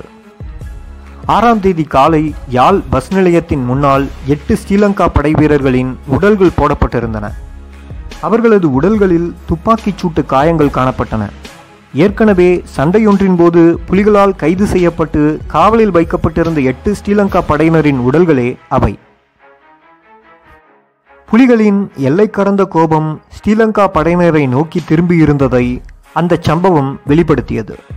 அவலத்தை தந்தவனுக்கே அதனை திருப்பிக் கொடுக்கும் பணியை புலிகள் கடைபிடிக்க ஆரம்பித்திருந்த காலம் அது. நியாயமான யுத்த முறைகள் எதனையும் ஸ்ரீலங்கா படையினர் கடைபிடிக்க மறுத்ததுடன், நேர்மையான யுத்த வழிமுறைகள் எதனையும் பின்பற்றும் பக்குவத்தையும் ஸ்ரீலங்கா படையினர் இழந்து அக்காலத்தில் செயற்பட்டு கொண்டிருந்தார்கள். அதனால் ஸ்ரீலங்கா படையினரின் பாணியில் செயற்பட்டால் மட்டுமே புலிகளின் போராட்டத்தின் பாஷையை அவர்களுக்கு புரிய வைக்க முடியும் என்பதை புலிகள் உணர்ந்து கொண்டு அந்த முறையிலேயே பதில் கொடுக்கவும் ஆரம்பித்திருந்த காலம் அது. அந்த வகையில் 8 ஸ்ரீலங்கா படை வீரர்கள் கொல்லப்பட்ட சம்பவத்தின் மூலம் புலிகள் தமது கோபத்தை வெளிப்படுத்தியிருந்தார்கள். இது ஸ்ரீலங்கா படையினருக்கு மிகுந்த அச்சத்தை ஏற்படுத்தியிருந்தது. ஸ்ரீலங்கா இராணுவத்தினருக்கு எதிராக நெல்லியடியில் புலிகள் தமது முதலாவது தற்கொலை குண்டு தாக்குதலை நடத்தி 3 மாதங்களே கடந்துவிட்டிருந்தது. புலிகளின் கோபம் தற்கொலை குண்டு தாக்குதல் வடிவத்தில் யாழ்ப்பாணத்தில் உள்ள ஸ்ரீலங்கா படை முகாம்களின் மீது நடைபெற்று விடலாம் என்ற அச்சம் ஸ்ரீலங்கா படைத்துறை தலைமையினிடையே ஏற்பட்டிருந்தது. புலிகளின் தற்கொலை குண்டு தாக்குதலின் விளைவு எப்படி இருக்கும் என்பதை ஸ்ரீலங்கா படையினர் அனுபவ வாயிலாக நன்றாகவே அறிந்திருந்தார்கள். எனவே தமது முகாம்களை புலிகளிடமிருந்து பாதுகாப்பதற்கு இந்திய படையினரிடம் அவர்கள் உதவி கோரினார்கள். ஜேஆரினது வேண்டுகோளின்படி ஸ்ரீலங்கா படையினரின் முகாம்களை பாதுகாக்கும் பணிப்புரை இந்திய படைகளுக்கு தீட்சித்தினால் வழங்கப்பட்டது. இது விடுதலை புலிகளை மேலும் சினமூட்டியது. தமது போராளிகளுக்கு பாதுகாப்பு வழங்க மறுத்திருந்த இந்திய படை ஸ்ரீலங்கா படையினருக்கு பாதுகாப்பு வழங்க முன்வந்ததைக் கண்டு விடுதலை புலிகள் ஆத்திரத்தின் உச்சத்திற்கே சென்றிருந்தார்கள். அடுத்த சில தினங்களில் பொதுமக்களுடன் இணைந்து சில விடுதலை புலி உறுப்பினர்களும் தமது கோபத்தை சிங்கள படையினருக்கும் சிங்கள மக்களுக்கும் எதிராக வெளிப்படுத்த ஆரம்பித்தார்கள். காங்கேசன்துறை சிமெண்ட் தொழிற்சாலையின் பொது முகமையாளர் ஜெயமன்னா மற்றும் உதவி முகமையாளர் கஜநாயக்கா போன்றோர் விருந்தினர் விடுதி ஒன்றில் உற்சாக பானம் அருந்தி கொண்டிருந்தார்கள். அவர்களுடன் உள்ளூர் பொறியியலாளர்களான சோதிலிங்கம், வேலாயுதம் போன்றோரும் இருந்தார்கள். தமிழ் தேசமே சோகத்தில் இருக்கையில் இவர்கள் விருந்து உட்கொண்டு மகிழும் விடயம் சில இளைஞர்களுக்கு சினத்தை ஏற்படுத்தியிருந்தது. புலேந்திரன் இறந்ததை சில சிங்களர்கள் விருந்து வைத்து கொண்டாடி மகிழ்வதாக செய்தி பரவியதை தொடர்ந்து ஆத்திரம் கொண்ட ஒரு கூட்டம் விருந்தினர் விடுதியை சூழ்ந்து கொண்டது. 2 சிங்கள அதிகாரிகளும் வெளியில் இழுத்துச் செல்லப்பட்டு தாக்கப்பட்டார்கள். மறுநாள் அவர்கள் இருவரது உடல்களும் காங்கேசன்துறை சிமெண்ட் தொழிற்சாலையின் முன்பாக கிடந்தன. அவர்களுடன் இணைந்து விருந்துண்ட தமிழ் பொறியாளர்களும் கடுமையான தாக்குதலுக்கு உள்ளானார்கள். சுன்னாகத்திலும் இதுபோன்ற ஒரு சம்பவம் நடைபெற்றது. சுன்னாகத்தில் பேக்கரி வைத்திருந்த ஒரு சிங்கள முதலாளி போராளிகளை ஸ்ரீலங்கா படையினர் கைது செய்தது சரியே என்று உள்ளூர் வாசிகளிடம் விவாதம் நடத்தி கொண்டிருந்தார். ஏற்கனவே பலவித உணர்ச்சிகளுடன் காணப்பட்டிருந்த இளைஞர்களுக்கு இது மேலும் ஆத்திரத்தை ஏற்படுத்தியிருந்தது. வாய் தர்க்கம் வன்செயலாக வடிவெடுத்தது. இறுதியில் அந்த பேக்கரி உரிமையாளர் கொலை செய்யப்பட்டார். தமிழ் பிரதேசங்கள் முழுவதும் வன்முறை வெடித்தது. 1983ஆம் ஆண்டு தமிழ் மக்களுக்கு எதிராக சிங்கள பிரதேசங்களில் மேற்கொள்ளப்பட்ட வன்முறைகள் தமிழ் மக்களின் மனங்களில் பல ஆண்டுகளாக கனன்று கொண்டே இருந்தது. அதற்கு பதில் வழங்க சரியான தருணம் இதுவென்று பல இளைஞர்கள் பேசிக்கொண்டார்கள்.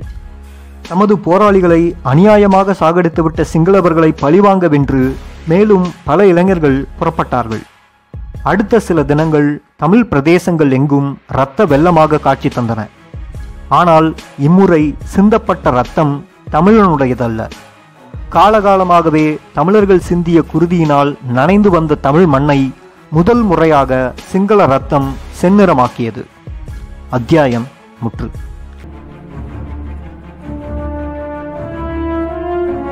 ஈழம் 87 அத்தியாயம் 21 வன்முறையாக உருவெடுத்த தமிழ் மக்களின் கோபம். என்னதான் உணர்ச்சியின் வேகம் என்று கூறிக்கொண்டாலும் 1987ஆம் ஆண்டு அக்டோபர் மாதத்தின் முதல் வாரத்தில் வடக்கு கிழக்கில் சிங்கள மக்கள் மீது தமிழ் தரப்பினர் கட்டவிழ்த்துவிட்ட வன்முறை மன வருத்தத்தக்க ஒரு நிகழ்வுதான் என்று இந்த சம்பவம் பற்றி பதிவுகள் மேற்கொண்ட பல வரலாற்று ஆசிரியர்கள் தெரிவித்து வருகின்றார்கள். சிங்களத்தின் வெறித்தனமான பிடிவாதத்தை தொடர்ந்து 12 போராளிகள் அநியாயமாக தமது உயிர்களை இழக்க நேரிட்டதன் சோகம் இப்படியான ஒரு ரூபத்தில் வெளிப்பட்டதாக இந்த சம்பவங்களுக்கு காரணம் கற்பிக்கப்பட்டாலும் ஈழ வரலாற்றில் இது ஒரு கரைதான் என்று வாதிடும் பல தமிழ் அறிஞர்கள் இப்பொழுதும் எம்மத்தியில் இருக்கவே செய்கின்றார்கள். வன்முறை மலிந்திருந்த அந்த காலத்தில், அதுவும் குறிப்பாக சிங்கள படையினராலும் சிங்கள காடையர்களாலும் தொடர்ந்து வன்முறைக்கு இலக்காகி வந்த தமிழ் சமூகம் ஆற்ற முடியாத தமது கோபத்தை வெளிப்படுத்திய ஒரு சந்தர்ப்பம்தான் அது. இப்படியான சம்பவங்கள் தவிர்க்க முடியாத ஒன்று என்றும் சில வரலாற்று ஆய்வாளர்கள் வடக்கு கிழக்கில் இடம்பெற்ற சிங்கள மக்களுக்கு எதிரான படுகொலைக்கு நியாயம் கற்பிக்கின்றார்கள். சரித்திரத்திலும் இதுபோன்ற உணர்ச்சிகளின் வெளிப்பாடுகள் பல சந்தர்ப்பங்களிலும் நடைபெற்றிருக்கின்றன.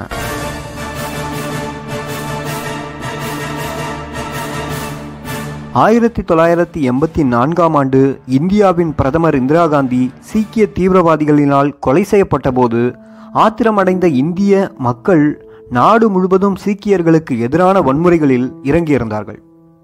2 நாட்களில் இந்தியா முழுவதும் 100கணக்கான சீக்கியர்கள் கொலை செய்யப்பட்டார்கள். இந்தியாவின் இராணுவத்திலும் சரி, இந்தியாவின் சுதந்திர போராட்டத்திலும் சரி, இந்தியாவின் விளையாட்டுத் துறையிலும் சரி பாரிய பங்களிப்பை செய்து வந்த சீக்கிய இன மக்கள் ஆயிரக்கணக்கில் பாதிக்கப்பட்டார்கள். தில்லி, கல்கத்தா, பம்பாய் போன்ற நகரங்களின் தெருக்களில் எல்லாம் அப்பாவி சீக்கியர்களின் பிணங்களாக கிடந்தது. சில நாட்களில் பிரதமர் பதவி ஏற்றுக்கொண்ட ராஜீவ்காந்தியிடம் சீக்கியர்களுக்கு எதிராக மேற்கொள்ளப்பட்ட இந்த வன்முறைகள் பற்றி பத்திரிகையாளர்கள் கேள்வி எழுப்பியிருந்தார்கள். அதற்கு பதிலளித்த ராஜீவ்காந்தி, ஒரு பெரிய மரம் சாயும் போது சில அதிர்வுகள் அங்கு ஏற்படத்தான் செய்யும். அந்த அதிர்வுகள் காரணமாக அருகில் இருக்கும் சில புல்பூண்டுகளும் அழிந்து விடுவது தவிர்க்க முடியாதது என்று பதிலளித்திருந்தார்.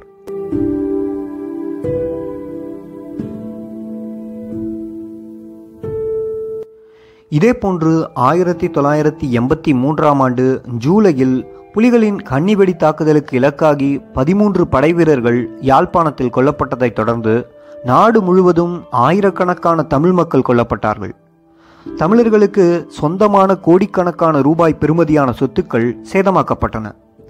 சிங்கள இராணுவ வீரர்கள் கொல்லப்பட்டதால் கோபம் கொண்ட சிங்கள மக்கள் உணர்ச்சி வசப்பட்டு இப்படியான காரியத்தை புரிந்துவிட்டதாக இந்த சம்பவத்திற்கு நியாயம் கற்பிக்கப்பட்டது.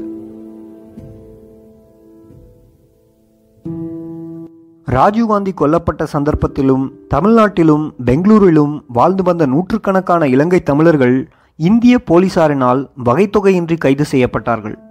அடித்து நொறுக்கப்பட்டு பழிவாங்கப்பட்டார்கள். கடைகளுக்கு சென்ற இலங்கை தமிழ் பேசிய பலர் தாக்குதலுக்கு உள்ளானார்கள். இத்தனைக்கும் ராஜீவ்காந்தியை புலிகள்தான் கொலை செய்தார்கள் என்ற ஒரு சந்தேகம் மட்டுமே அப்பொழுது அங்கு நிலவியிருந்தது.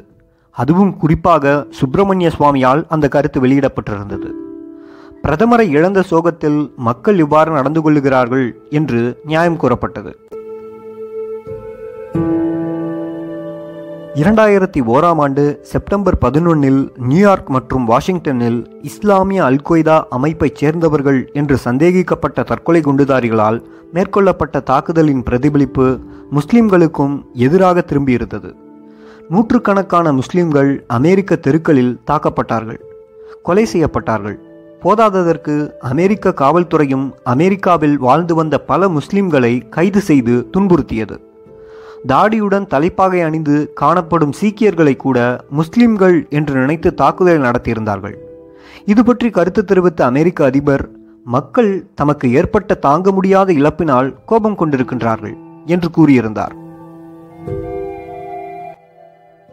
அண்மையில் மத்திய கிழக்கு நாடொன்றில் ஒரு உல்லாச ஹோட்டலில் இடம்பெற்ற குண்டுவெடிப்பொன்றில் ஆஸ்திரேலிய பிரஜைகள் சிலரும் கொல்லப்பட்டதைத் தொடர்ந்து ஆஸ்திரேலியாவில் பல முஸ்லிம்கள் தாக்கப்பட்ட சம்பவம் பற்றியும் ஊடகங்களில் அறிய முடிந்தது.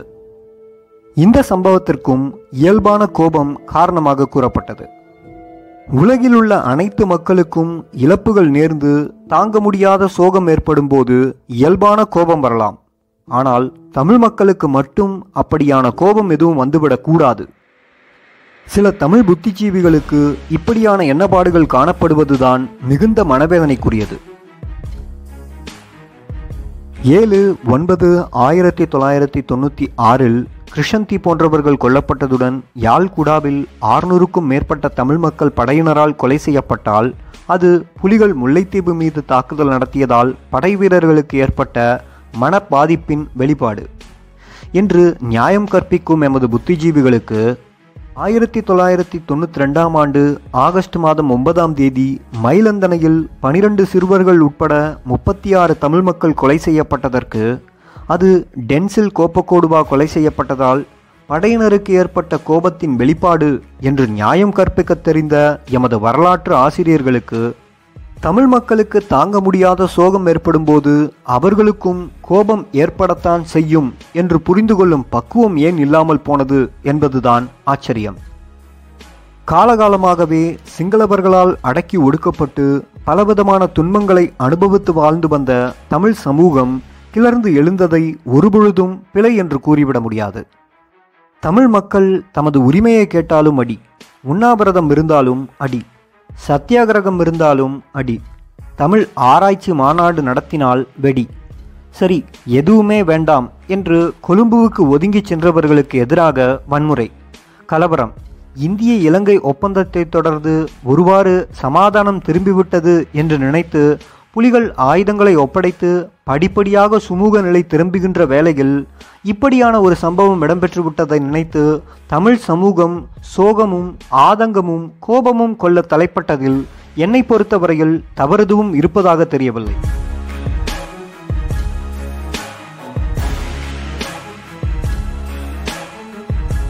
இந்திய இலங்கை ஒப்பந்தம் கைச்சாந்திடப்பட்டதை தொடர்ந்து விடுதலை புலிகள் மக்கள் மத்தியில் தாராளமாக நடமாடத் தொடங்கியிருந்தார்கள்.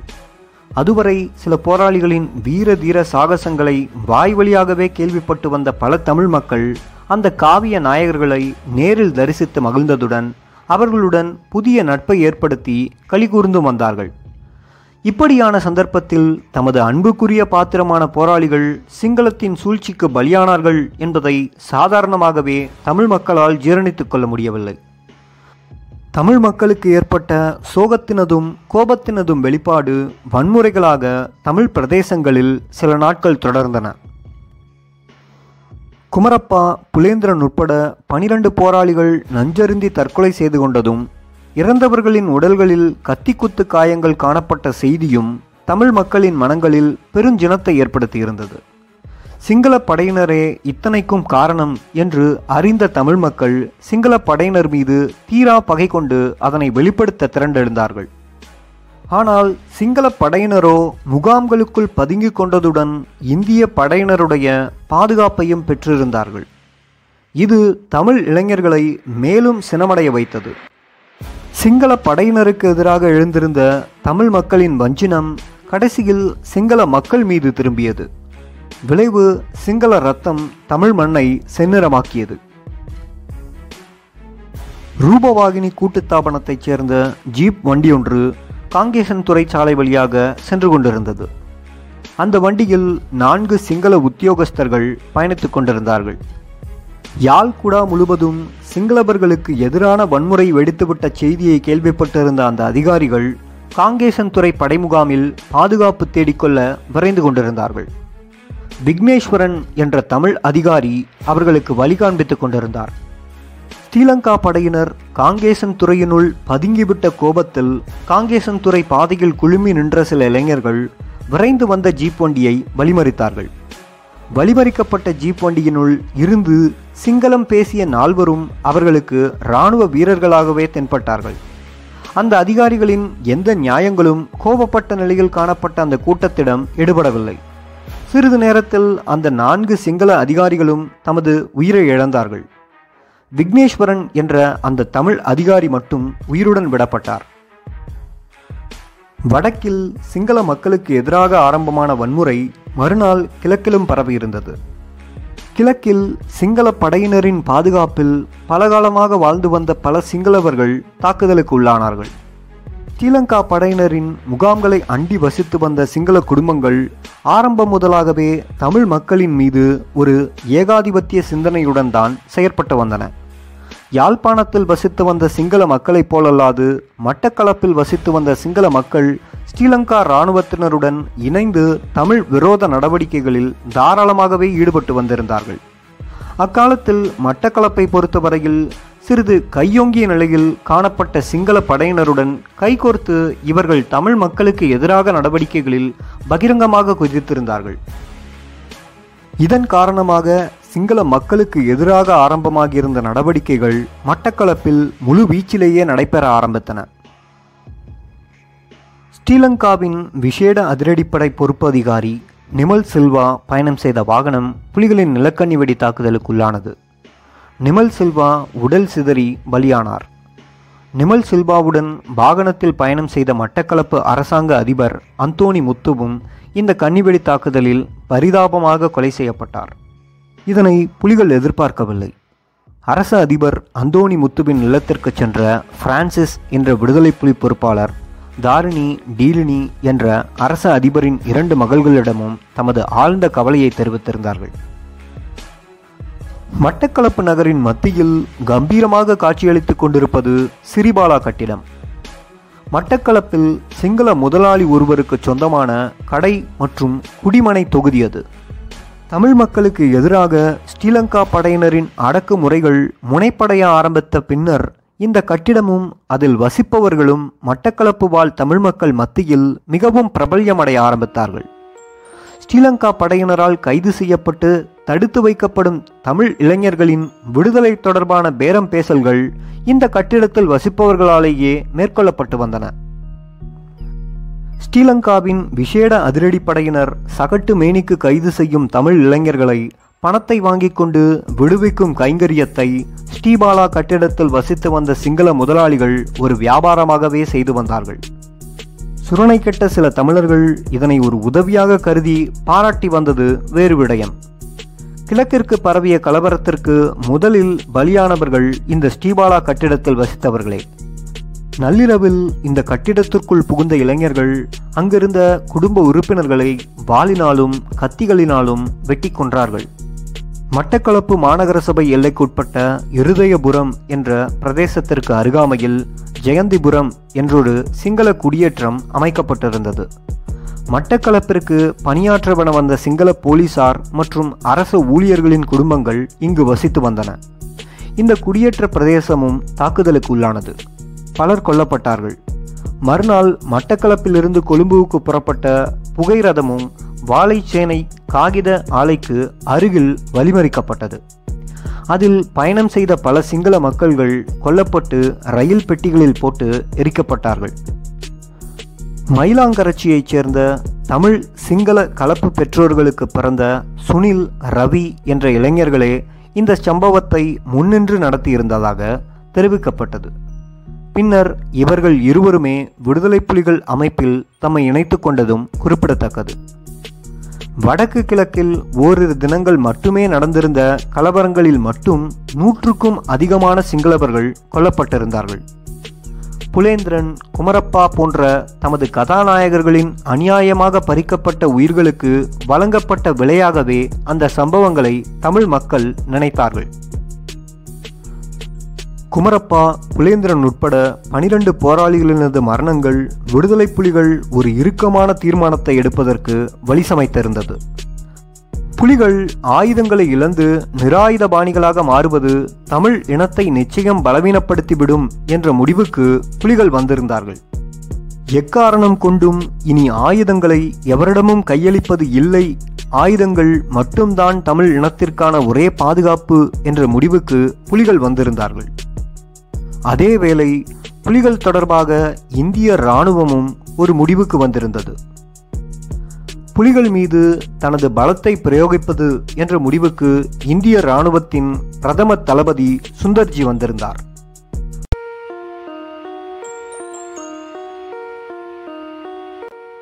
ஈழம் 87 அத்தியாயம் 22. மத்தியஸ்தம் வகிக்க வந்த ராஜீவை சண்டையில் குதிக்க வைத்த ஜெயார்.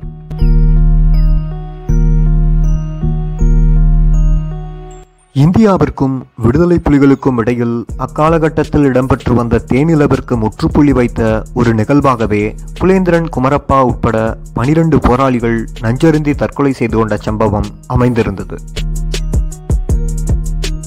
இந்த விடயத்தில் இந்தியா பொறுப்புடனும் நிதானத்துடனும் நடந்து கொள்ள தவறியதே பிற்காலத்தில் இந்திய படைகள் ஈழத்தில் ஒரு மாபெரும் அவலத்தை சந்திக்க பிரதான காரணமாக அமைந்திருந்தது என்று அறிஞர்கள் குறிப்பிடுகின்றார்கள். இது இந்தியா விட்ட மாபெரும் வரலாற்று தவறு என்று இந்தியாவின் சரித்திரத்தை வரைந்த பல ஆய்வாளர்கள் தெரிவிக்கின்றார்கள். ஜேஆரினதும் அத்துலத் முதலியினதும் சூழ்ச்சி வலையில் இந்தியா தெரிந்து கொண்டே விழுந்திருந்த சந்தர்ப்பம் என்றும் இந்த சம்பவம் பற்றி பலர் கண்டனம் வெளியிட்டிருந்தார்கள்.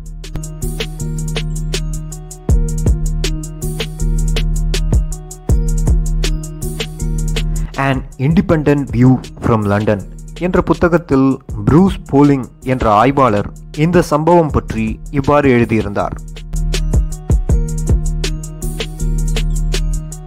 அதுலத் முதலி ஸ்ரீலங்காவின் தேசிய பாதுகாப்பு அமைச்சராக இருந்த 1984 முதல் 1989 காலம் வரை அவர் ஸ்ரீலங்காவின் அரசியலில் முக்கிய பாத்திரங்களை வகித்து வந்தார்.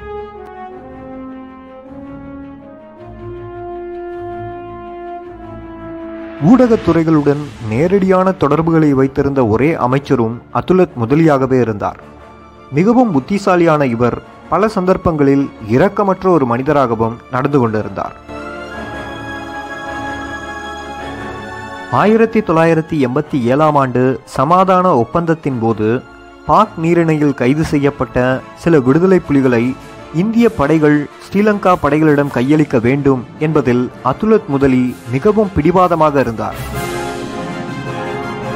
இந்த சம்பவத்தில் பல விடுதலை புலி போராளிகள் தற்கொலை செய்து கொள்ள இந்திய படைகளுக்கு எதிராக புலிகள் நேரடி யுத்தத்தில் இறங்கும் சூழ்நிலை அங்கு உருவானது.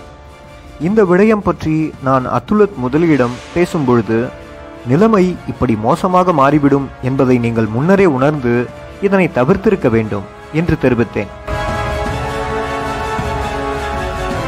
அதற்கு அதுலத் முதலி, உண்மையிலேயே என்ன நடக்க வேண்டும் என்று நாங்கள் ஏற்கனவே எதிர்பார்த்திருந்தோமோ அதுதான் நடைபெற்றது.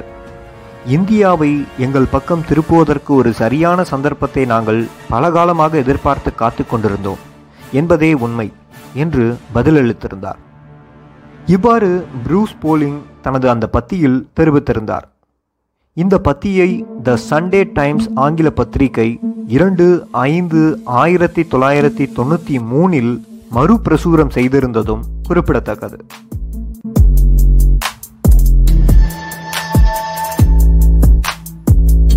ஜேஆரும் அதுலத் முதலியும் எவ்வாறு கெட்டிக்காரத்தனமாக இந்தியாவை தமது வலையில் விழச் செய்திருந்தார்கள் என்பது இதிலிருந்து புரிகின்றது. இந்திய இலங்கை ஒப்பந்தத்திலும் சரி, அதன் பின்னர் விடுதலை புலிகளுக்கும் இந்தியாவிற்கும் இடையில் முறுகல் நிலை உருவானதிலும் சரி, முக்கிய பங்கு வகித்த நபர் என்று பல தரப்பினராலும் விமர்சிக்கப்படும் ஒரு நபர் இலங்கைக்கான இந்திய தூதுவராக அக்காலத்தில் பணியாற்றிய ஜோதீந்திரநாத் தீக்ஷித். இவர் பின்னர் தனது பதவியிலிருந்து ஓய்வு பெற்ற பின்னர் தனது பதவிக்காலத்தில் இடம்பெற்ற பல அரசியல் தவறுகள் பற்றி மனம் திறந்து வெளிப்படுத்தியிருந்தார். இந்தியாவிற்கும் விடுதலை புலிகளுக்கும் இடையில் பகை மூண்டது பற்றி தீக்ஷித் வழங்கியிருந்த செவ்வி ஒன்றில், இந்திய படையின் காலத்தில் சமாதானம் குழம்பியதற்கு சிங்கள தரப்பே காரணம் என்று தெரிவித்திருந்தார்.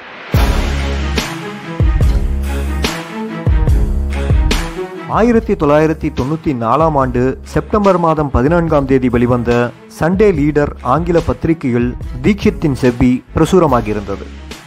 அவர் அந்த செவ்வியில் இவ்வாறு தெரிவித்திருந்தார்.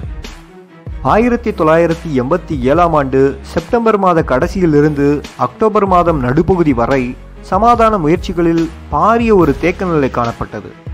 சமாதான முயற்சிகளுக்கு எதிராக சிங்கள தரப்பினரால் ஏற்படுத்தப்பட்ட தடங்கல்களே அதிகமானதாக இருந்தது.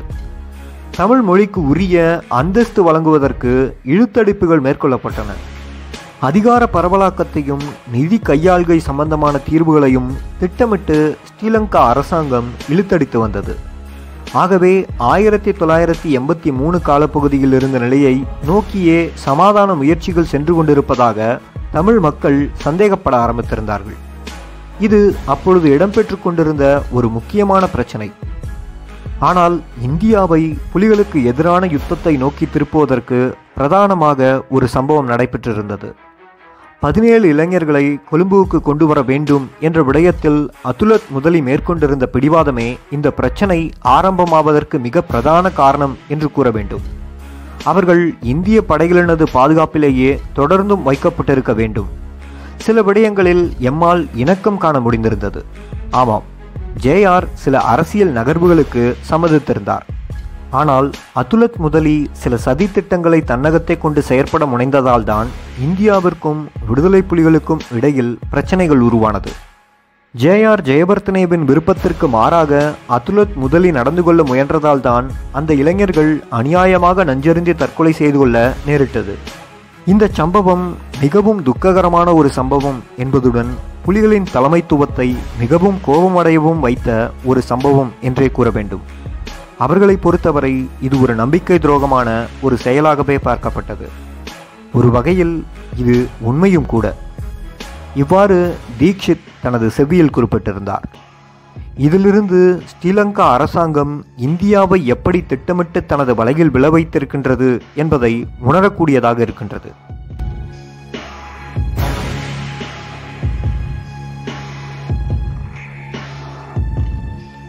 இதேபோன்று 13-11-1994 அன்று வெளியான த ஐஸ்லாந்து பத்திரிகையில் தேசிய சமாதான பேரவையில் தலைவரும் பிரபல சிங்கள ஊடகவியலாளருமான ஜெகன் ஃபெராரோ இவ்வாறு தெரிவித்திருந்தார். ஆரம்பம் முதலே ஜெயவர்தனாவும் அவரது லெப்டினன்ட்களும் இந்த ஒப்பந்தத்தை எப்படி முறியடிப்பது, இந்தியாவை எப்படி ஏமாற்றுவது என்று திட்டம் தீட்டியபடியே இருந்தார்கள். இதற்கான முயற்சிகளை அவர்கள் நேரடியாகவும் மறைமுகமாகவும் மேற்கொண்டபடியே இருந்தார்கள். படிப்படியாக அவர்கள் மேற்கொண்டு வந்த முயற்சிகள் இறுதியில் அவர்களுக்கு வெற்றியை பெற்றுத்தந்தது.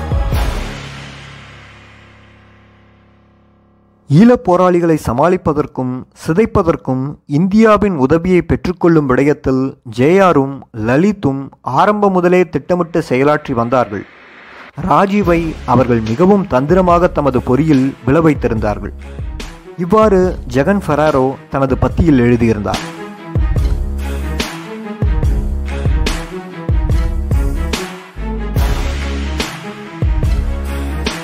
இந்தியாவை புலிகளுக்கு எதிராக திருப்பிவிட்ட தனது தந்திரம் பற்றி ஜே.ஆர். பல சந்தர்ப்பங்களில் பெருமிதம் வெளிப்படுத்தியிருந்ததும் நோக்கத்தக்கது. அவர் ஒரு தடவை பாராளுமன்றத்தில் இதனை புன்முறுவலுடன் தெரிவித்திருந்தார். குஸ்திக்கு மத்தியஸ்தம் வகிக்க வென்று வந்த ராஜீவே கடைசியில் கோதாவில் குதிக்கும்படியாக ஆகிவிட்டது என்று நகைச்சுவையாக தெரிவித்திருந்தார்.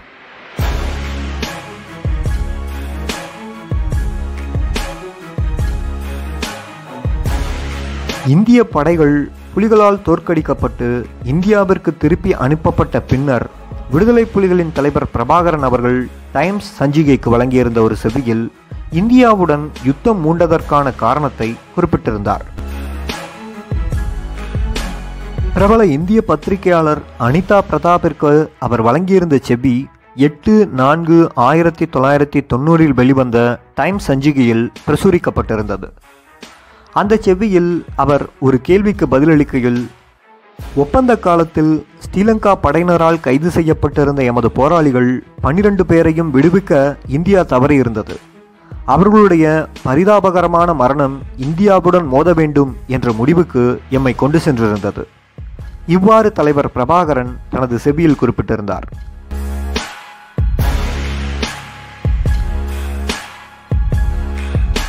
இந்தியா விட்ட தவறால் விடுதலை புலிகள் அமைப்பின் முக்கியஸ்தர்கள் 12 பேர் அநியாயமாக பலியானதுதான் புலிகள் இந்தியாவிற்கு எதிரான நிலைப்பாட்டை எடுப்பதற்கு காரணமாக இருந்தது. இந்தியாவை நம்பி ஆயுதங்களை ஒப்படைத்திருந்த விடுதலை புலிகளை காப்பாற்றும் பொறுப்பில் இருந்த இந்தியா தவறியிருந்தது. ஸ்ரீலங்கா அரசு விரித்திருந்த வலையில் இந்தியா தெரிந்தே விழுந்திருந்தது. இது இந்தியாவை நம்பியிருந்த ஈழத்தமிழர்களுக்கு இந்தியா செய்திருந்த மிகப்பெரிய துரோகம் என்பதில் எவ்வித சந்தேகமும் இல்லை.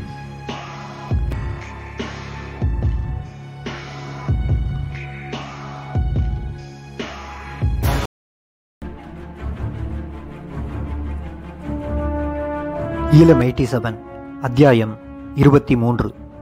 இந்திய படையினரை தூண்ட ஸ்ரீலங்கா இராணுவம் மேற்கொண்ட சதிகள். ஈழத் தமிழ் மக்களின் காவலன் என்று தன்னை வெளிப்படுத்திக் கொண்டு இலங்கைக்கு வந்த இந்தியா சிங்கள தலைவர்கள் வெறித்த வலையினுள் தெரிந்து கொண்டே விழுந்திருந்த சந்தர்ப்பங்கள் பற்றி கடந்த சில அத்தியாயங்களில் விரிவாக பார்த்திருந்தோம். இந்திய படைகளையும் விடுதலை புலிகளையும் சிண்டு முடித்து வேடிக்கை பார்க்க விரும்பிய சிங்கள தலைவர்கள் திட்டமிட்டு காரியங்களை மேற்கொண்டிருந்த அதேவேளை சிங்கள இராணுவத்தினரும் தம் பங்கிற்கு இந்திய படையினரை திசை திருப்பக்கூடிய பல சதிகளில் தம்மை ஈடுபடுத்திக் கொண்டிருந்தார்கள்.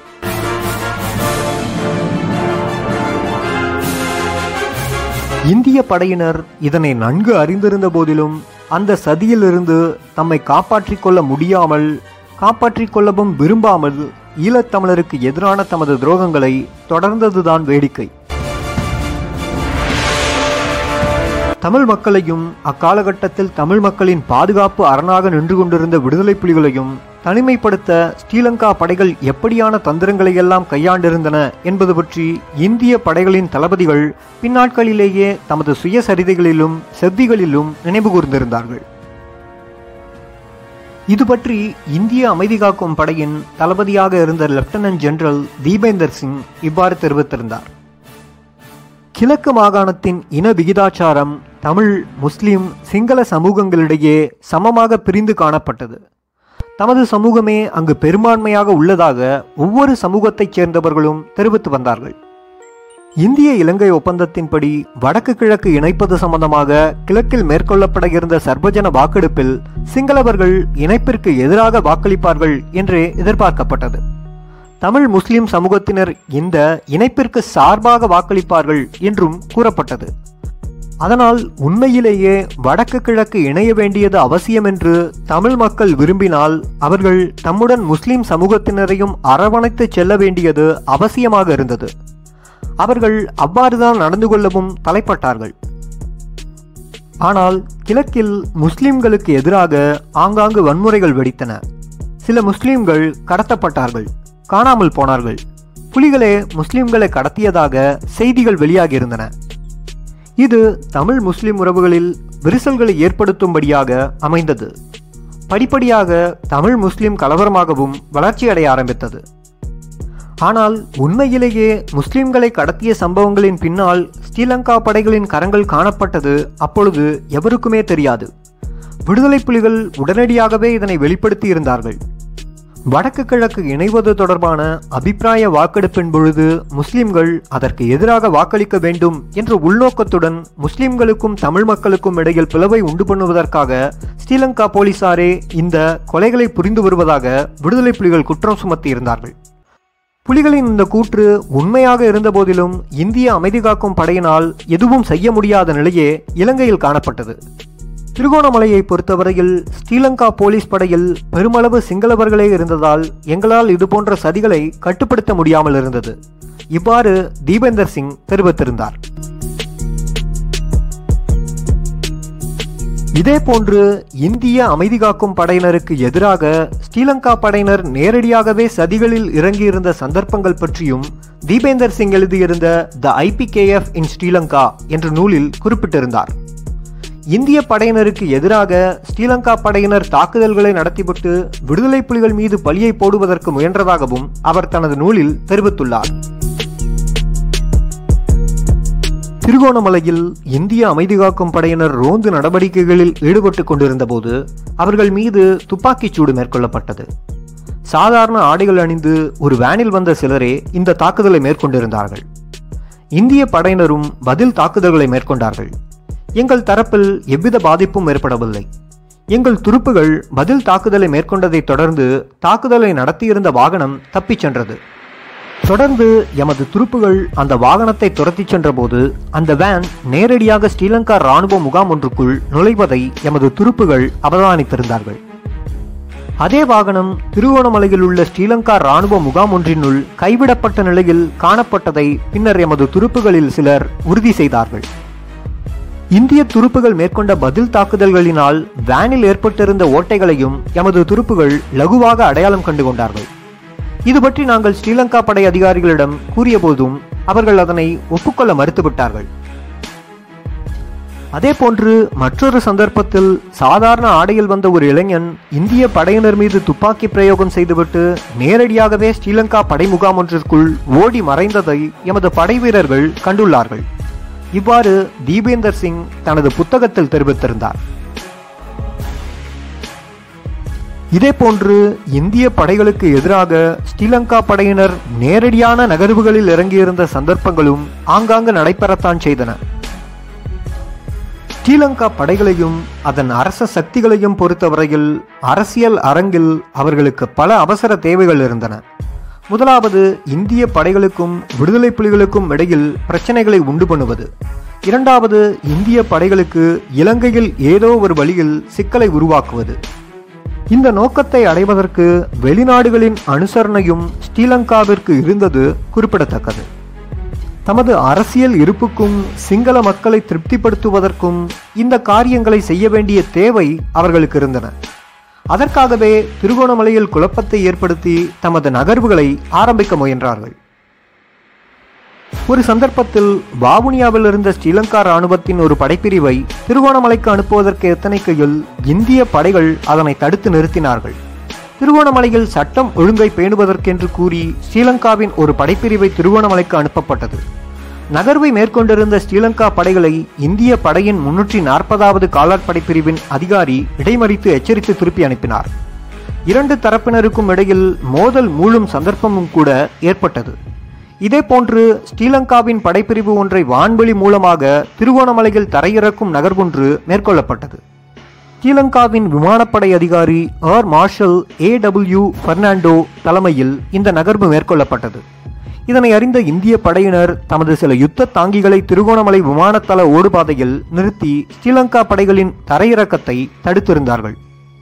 இந்திய படைகளுக்கு நெருக்கடிகளை உருவாக்குவதற்காகவும் கஷ்டங்களை கொடுப்பதற்காகவுமே ஸ்ரீலங்கா படைத்துறை தலைமை இப்படியான நடவடிக்கைகளை மேற்கொள்ள தலைப்பட்டது. இதனை இந்தியா நன்கு உணர்ந்திருந்தும் நிதானமாக நடந்து கொள்ள தவறியதுதான் இந்தியா தமிழ் மக்களுக்கு இழைத்திருந்த துரோகமாக இங்கு குறிப்பிடப்படுகின்றது. ஸ்ரீலங்காவின் அரசியல் தலைவர்களும் அதன் படைத்துறையும் இந்தியாவை சிக்கலில் மாட்ட வைக்கும் நகர்வுகளையெல்லாம் செய்து வந்தபோது இந்தியா அவற்றை நன்றாகவே அறிந்திருந்தது. அப்படி இருக்க இந்தியா எதற்காக மறுபடியும் ஸ்ரீலங்காவின் சதிகளில் தன்னை சிக்க வைத்து கொண்டது என்பதுதான் விடை தெரியாத கேள்வியாக இன்றும் இருக்கின்றது. இது இவ்வாறு இருக்க இந்தியா ஸ்ரீலங்கா விரித்திருந்த வலையில் முழுமையாக அகப்பட்டு கொள்ளும் தனது அடுத்த நகர்வை மேற்கொள்ள ஆரம்பித்தது.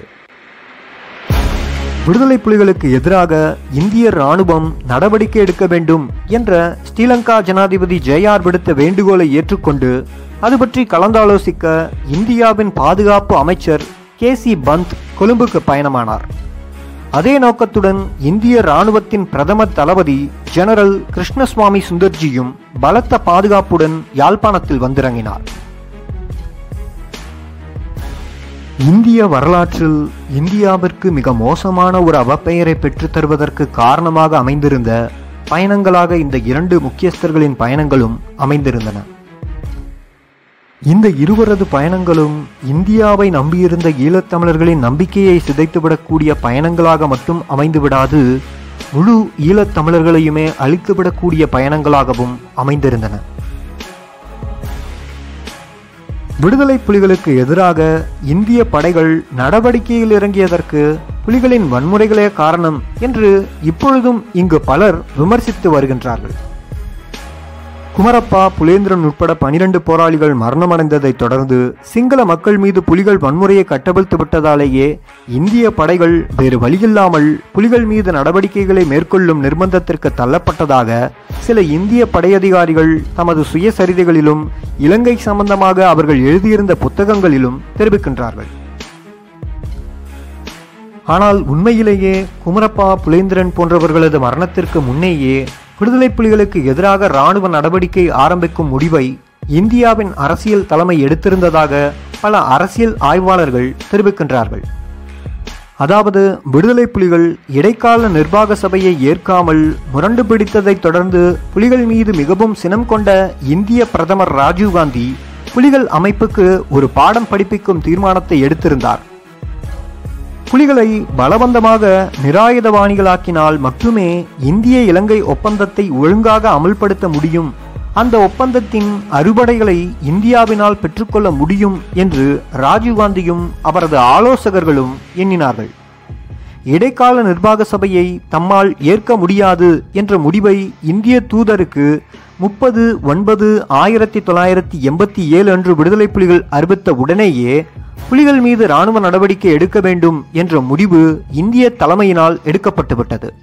இதில் எந்த சந்தேகமும் இல்லை. பின்னர் குமரப்பா, புலேந்திரன் போன்றவர்கள் ஸ்ரீலங்கா படையினரால் கைது செய்யப்பட்டு கொழும்புவுக்கு கொண்டு செல்லப்பட இருந்தபோது அவர்கள் விடயத்தில் தலையிட வேண்டாம் என்று களத்தில் நின்ற இந்திய படை அதிகாரிகளுக்கு டெல்லியிலிருந்து உத்தரவு வந்ததும் புலிகள் மீது இந்தியா நடவடிக்கை மேற்கொள்ள ஆரம்பித்திருந்த தீர்மானத்தின் ஒரு வெளிப்பாடு என்றுதான் ஆராய்ச்சியாளர்கள் தெரிவிக்கின்றார்கள். 3/10/1987 பருத்தித்துறை கடலில் புலிகளது நடமாட்டம் பற்றிய தகவலை ஸ்ரீலங்கா படையினருக்கு இந்தியாவே வழங்கியிருந்தது. பின்னர் கைது செய்யப்பட்ட 17 விடுதலை புலிகளையும் மரணத்தின் பாதைக்கு இட்டுச் செல்லும் உத்தரவை 5ஆம் தேதி வழங்கியது. இவ்வாறு புலிகளுக்கு எதிரான வெளிப்படையான கடும்போக்கை இந்தியா அக்டோபர் மாதத்தின் ஆரம்பம் முதலே கடைபிடிக்க ஆரம்பித்துவிட்டது. குமரப்பா, புலேந்திரன் போன்றோர் இறந்தது அக்டோபர் 5ஆம் தேதி அன்று. அதன் பின்னரே வடக்கு கிழக்கில் சிங்கள மக்களுக்கு எதிராக வன்முறைகள் வெடித்திருந்தன. ஆனால் இந்திய பாதுகாப்புத்துறை அமைச்சரின் இலங்கை விஜயமும் இந்திய இராணுவத்தின் பிரதம தளபதி கிருஷ்ணசுவாமி சுந்தர்ஜியினது இலங்கை விஜயமும் இந்த சம்பவம் நடப்பதற்கு முன்னதாகவே தீர்மானிக்கப்பட்டிருந்தன என்பதும் நோக்கத்தக்கது. இந்திய இராணுவத்தின் பிரதம தளபதி ஜெனரல் கிருஷ்ணசுவாமி சுந்தர்ஜி அக்டோபர் மாதம் 4ஆம் தேதி கொழும்பு சென்று ஸ்ரீலங்காவின் ஜனாதிபதி JR ஜெயவர்தனேவையும் தேசிய பாதுகாப்பு அமைச்சர் லலித் அதுலத் முதலியையும் சந்தித்து பேச்சுவார்த்தை நடத்தியிருந்தார். புலிகளுக்கு எதிராக இந்திய படைகள் கடுமையான நடவடிக்கை எடுக்க தீர்மானித்திருக்கும் முடிவை அவர் உத்தியோகபூர்வமாக அங்கு வெளிப்படுத்தியிருந்தார். இந்த சந்திப்பின் பின்னர் புதுடில்லி திரும்பிய இந்திய படை தளபதி ராஜீவ்காந்தியுடன் ஆலோசனை நடத்திவிட்டு குமரப்பா, புலேந்திரன் உட்பட 17 போராளிகள் விடயத்தில் இந்திய படையினர் ஒதுங்கி நிற்க வேண்டும் என்ற உத்தரவை களத்தில் இருந்த இந்திய படை அதிகாரிகளுக்கு வழங்கியிருந்தார். அக்டோபர் 5ஆம் தேதி 12 போராளிகள் மரணமடைந்த செய்தி கிடைத்ததும் இலங்கையில் இருந்த அனைத்து இந்திய படையினருக்கும் அதிஉச்ச பாதுகாப்பு நிலையை எடுக்கும்படியான உத்தரவை அவர் பிறப்பித்திருந்தார். அதாவது அக்டோபர் 5ஆம் தேதி இந்த உத்தரவு பிறப்பிக்கப்பட்டிருந்தது. சிங்கள மக்களுக்கு எதிரான வன்முறை வடக்கில் வெடிப்பதற்கு முன்பாகவே இந்தியா புலிகளுக்கு எதிரான கடும்போக்கை எடுக்கும் முடிவிற்கு வந்திருந்தது குறிப்பிடத்தக்கது. அக்டோபர் 6ஆம் தேதி இந்திய இராணுவ தளபதி ஜெனரல் சுந்தர்ஜி பலாலி இராணுவ தளத்திற்கு மறுபடியும் வந்திருந்தார். இந்திய படை அதிகாரிகளை அவர் அங்கு சந்தித்து விடுதலை புலிகளுக்கு எதிராக இந்திய படைகள் களமிறங்க வேண்டும் என்ற செய்தியை தெரிவித்தார். விடுதலை புலிகளுக்கு எதிராக இந்திய படைகள் எவ்வாறு நடவடிக்கையை எடுக்க வேண்டும் என்பது பற்றி இந்திய படை அதிகாரிகளுடன் பலவிதமான ஆலோசனைகளையும் நடத்தினார், திட்டங்களையும் தீட்டினார். அப்பொழுது இலங்கையில் நிலை கொண்டிருந்த இந்திய படைகளின் கட்டளையிடும் அதிகாரியான லெப்டினன்ட் ஜெனரல் தீபேந்தர் சிங் இந்த கலந்துரையாடல்கள் பற்றி குறிப்பிடும்போது விடுதலை புலிகளுக்கு எதிராக இந்திய படைகள் நடவடிக்கையை எடுக்க வேண்டும் என்ற இந்திய இராணுவ தளபதியின் நிலைப்பாட்டை நான் வரவேற்கவில்லை.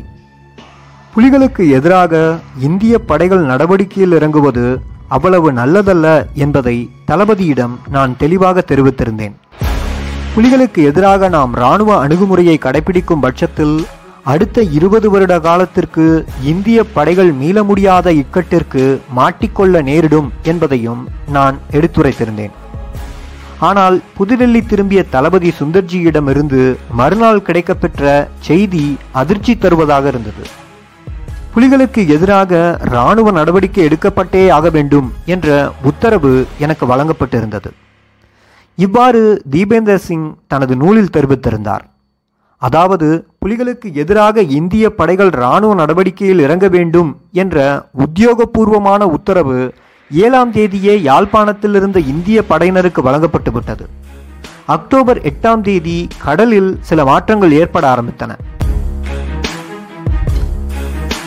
இலங்கை கடற்பரப்பில் ரோந்து கடமைகளில் ஈடுபட வேண்டும் என்ற உத்தரவு இந்திய கடற்படையினருக்கு புதுடெல்லியால் வழங்கப்பட்டது.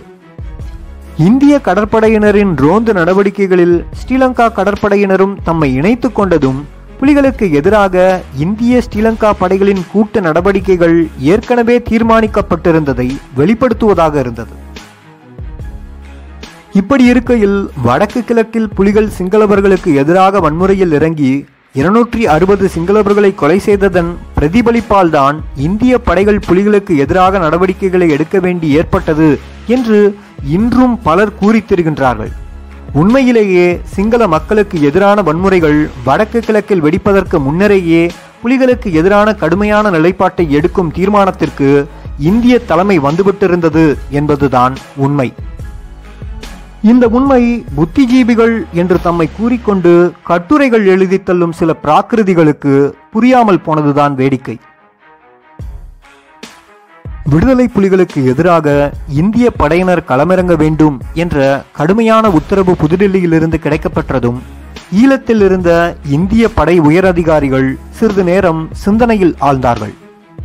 புலிகளை எதிர்கொள்வது, அதுவும் புலிகளை அவர்களது மண்ணில் எதிர்கொள்வது அவ்வளவு சுலபமில்லை என்பதை கடந்த சில மாதங்களாக களத்தில் நின்ற இந்திய அதிகாரிகளால் தெளிவாக உணரக்கூடியதாக இருந்தது. புலிகளின் மன உறுதி, அவர்களின் போர்க்குணம், தியாக மனப்பான்மை, முக்கியமாக புலிகளுக்கு தமிழ் மக்கள் மத்தியில் இருந்த செல்வாக்கு என்பன புலிகளுக்கு எதிராக இராணுவ நடவடிக்கையில் இறங்குவதால் ஏற்படக்கூடிய விபரீதத்தை அவர்களுக்கு வெளிப்படுத்தின. மிக முக்கியமாக விடுதலை புலிகளின் தலைவர் பிரபாகரன் அவர்களின் உறுதியும் நிதானமும் அவர்களை அதிகம் அச்சமடைய வைத்திருந்தன. அதேவேளை புலிகளுக்கு எதிராக களமிறங்கியே ஆக வேண்டும் என்ற தமது தலைமை பீடத்தின் உத்தரவையும் அவர்களால் மீற முடியவில்லை. அந்த விடயத்தில் இந்தியாவின் அரசியல் தலைமை உறுதியாக இருப்பதையும் அவர்களால் நன்றாகவே உணர்ந்து கொள்ள முடிந்தது. எனினும் புலிகளுடனான யுத்தத்தை தவிர்க்கும் இறுதி முயற்சி ஒன்றில் ஈடுபட்டு பார்ப்பதற்கு இலங்கையில் இருந்த இந்திய படை உயரதிகாரிகள் திட்டமிட்டார்கள். இலங்கையில் நிலை கொண்டிருந்த இந்திய படைகளின் கட்டளையிடும் அதிகாரி லெப்டினன்ட் ஜெனரல் தீபேந்தர் சிங்கும் இந்திய படைகளின் 54வது படைப்பிரிவின் கட்டளையிடும் அதிகாரியான மேஜர் ஜெனரல் ஹரிகிரட் சிங்கும் இந்திய விமானப்படைக்கு சொந்தமான ஹெலிகாப்டரில் விடுதலை புலிகளின் தலைவரை சந்திக்க புறப்பட்டார்கள். இந்திய தலைமையின் முடிவை சொல்லி இடம்பெற இருக்கும் அனர்த்தங்களை தவிர்ப்பதற்கு புலிகள் தமது ஆயுதங்களை உடனடியாக இந்திய படையிடம் கையளிக்க வேண்டும் என்று கேட்டுக்கொள்வதே அவர்களது நோக்கமாக இருந்தது. யாழ் பல்கலைக்கழக மைதானத்தில் வந்திறங்கிய இந்திய படை அதிகாரிகளுக்கு அங்கு பாரிய அதிர்ச்சி காத்திருந்தது.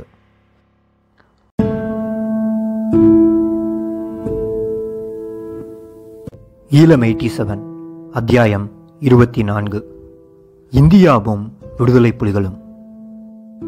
இந்தியாவின் மீது களங்கம் சுமத்துவதோ அல்லது இந்தியாவின் மறைந்த முன்னாள் பாரத பிரதமர் ராஜீவ்காந்தி மீது வீண் பழி போடுவதோ இந்த பதிவுகளின் நோக்கமல்ல. நீண்டதொரு யோசனைக்கு பின்னரே இந்த பதிவுகள் இங்கு பதிவேற்றப்படுகின்றன.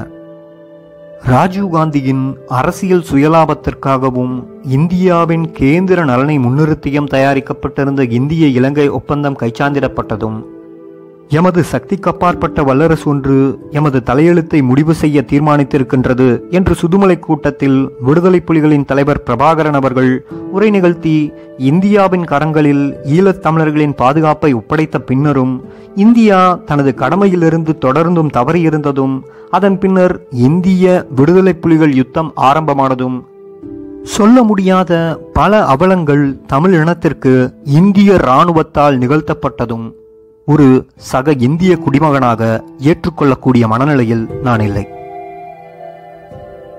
தன்னை நம்பி வந்த தமிழினத்தின் தலைவனையும் அந்த இனத்தின் சுதந்திர போராட்டத்தையும் இந்தியாவின் அதிகார வர்க்கம் எவ்வாறெல்லாம் சிதைத்திருந்தது என்பதை ஒவ்வொரு தமிழனும் அறிந்து வைத்திருக்க வேண்டும் என்பதற்காகவும் இந்தியாவில் அதிகார வர்க்கத்தை நோக்கி படையெடுக்க வேண்டியது எவ்வளவு அவசியம் என்பதை ஒவ்வொரு தமிழனும் புரிந்து கொள்ள வேண்டும் என்பதற்காகவும் தான் இந்த பதிவுகள் இங்கு மேற்கொள்ளப்படுகின்றன. சரி, இப்பொழுது ஈழத்தின் 1987 காலப்பகுதிக்கு பயணிக்கலாம். கடந்த பாகத்தில் இந்திய அதிகாரிகள் விடுதலை புலிகளின் தலைவரை சந்திக்க புறப்பட்டார்கள் என்பதுடன் முடித்திருந்தோம். அந்த இந்திய படை அதிகாரிகள் யாழ் பல்கலைக்கழக மைதானத்தில் வந்திறங்கியதும் அங்கு காணப்பட்ட விடுதலை புலி உறுப்பினர்களின் மாற்றத்தை அவதானித்ததும் பின்னர் விடுதலை புலிகளின் தலைவர் பிரபாகரன் அவர்களை சந்திக்க முடியாமல் பிரதி தலைவர் மாத்தையாவை சந்தித்ததும் பிரதி தலைவர் மாத்தையா நாங்கள் சாக துணிந்து விட்டோம் என்று தெரிவித்ததும் முன்றைய அத்தியாயங்களில் விரிவாக பார்த்திருந்தோம். புலிகள் மீது யுத்தத்தை திணிப்பது என்பது முடிவாகிவிட்ட பின்னர் அதனை எவ்வாறு மேற்கொள்வது என்பது பற்றி இந்திய படை அதிகாரிகள் ஆலோசனை மேற்கொண்டார்கள். அவர்களை பொறுத்தவரையில் புலிகள் மீது உடனடியாக இராணுவ நடவடிக்கை எடுப்பதில் அவர்களுக்கு 3 சிக்கல் இருந்தன. முதலாவது, இந்திய படையினர் இலங்கை சூழ்நிலைக்கு பழக்கப்பட்டது போதுமானதாக இருக்கவில்லை. யாழ்ப்பாண வரைபடங்கள் போதிய அளவு அவர்களிடம் கிடையாது. புலிகள் மறைவிடங்கள், பதுங்கு குழிகள், ஆயுத கிடங்குகள் போன்றவற்றின் அமைவிடங்கள் பற்றி இந்திய படையினருக்கு கிடைத்த தகவல்கள் போதுமானதாக இருக்கவில்லை. உடனடியாக புலிகள் மீது தாக்குதல் நடத்தி புலிகளும் பதில் தாக்குதல்களை ஆரம்பித்துவிட்டால் அவர்களை எவ்வாறு எதிர்கொள்வது என்பது அவர்களுக்கு பெரிய பிரச்சனையாக இருந்தது. புலிகள் வேறு கொரில்லா பாணியிலேயே போரிடப் போவதால் அவர்களை எதிர்கொள்வதற்கு இந்திய ஜவான்களுக்கு போதிய பயிற்சியை அளிப்பதற்கு கால அவகாசம் தேவைப்பட்டது. இரண்டாவதாக, யாழ்குடாவில் சண்டைகள் ஆரம்பமானால் அதிக அளவில் ஏற்படக்கூடியதான பொதுமக்கள் உயிரிழப்புகள் இந்திய படை அதிகாரிகளின் நடவடிக்கைகள் தொடர்பான திட்டங்களுக்கு சிக்கல்களை ஏற்படுத்துவதாக இருந்தது. மூன்றாவதாக, புலிகளுடனான யுத்தத்திற்கு தென்னிந்தியாவின் தமிழ்நாட்டில் ஏற்படக்கூடியதான உணர்வலைகள் தொடர்பான அச்சமும் இராணுவ நடவடிக்கைகளில் தாக்கத்தை ஏற்படுத்தக்கூடியதாக இருந்தது. விடுதலை புலிகள் எம்ஜிஆருடனும் அவர் தலைமையிலான அதிமுகவுடனும் மிகுந்த நெருக்கத்தை கொண்டிருந்தார்கள். அக்காலத்தில் எம்ஜிஆரின் அதிமுக கட்சியே தமிழ்நாட்டில் ஆட்சியிலும் இருந்தது. அத்தோடு மத்திய இந்தியாவில் ஆட்சி நடத்தி கொண்டிருந்த இந்திரா காங்கிரஸ் கட்சியின் ஒரு தோழமை கட்சியாகவும் அதிமுக இருந்ததால் தமிழ்நாடு அரசின் ஆதரவை பெறுவது இந்திய படைகளின் இராணுவ நடவடிக்கைகளுக்கு இன்றியமையாததாக இருந்தது. அத்தோடு தமிழ்நாட்டில் அலுவலகம் அமைத்து தங்கியிருந்த விடுதலை புலிகள் தமிழ்நாடு மக்களிடையே இந்திய நடவடிக்கைகளுக்கு எதிராக பிரச்சாரம் மேற்கொள்ளவும் சந்தர்ப்பம் இருந்ததால் தமிழ்நாடு அரசின் ஆதரவை பெறுவது புலிகளுக்கு எதிரான இராணுவ நடவடிக்கைகளை மேற்கொள்ள தீர்மானித்திருந்த இந்திய படை அதிகாரிகளுக்கு அவசியமாக இருந்தது.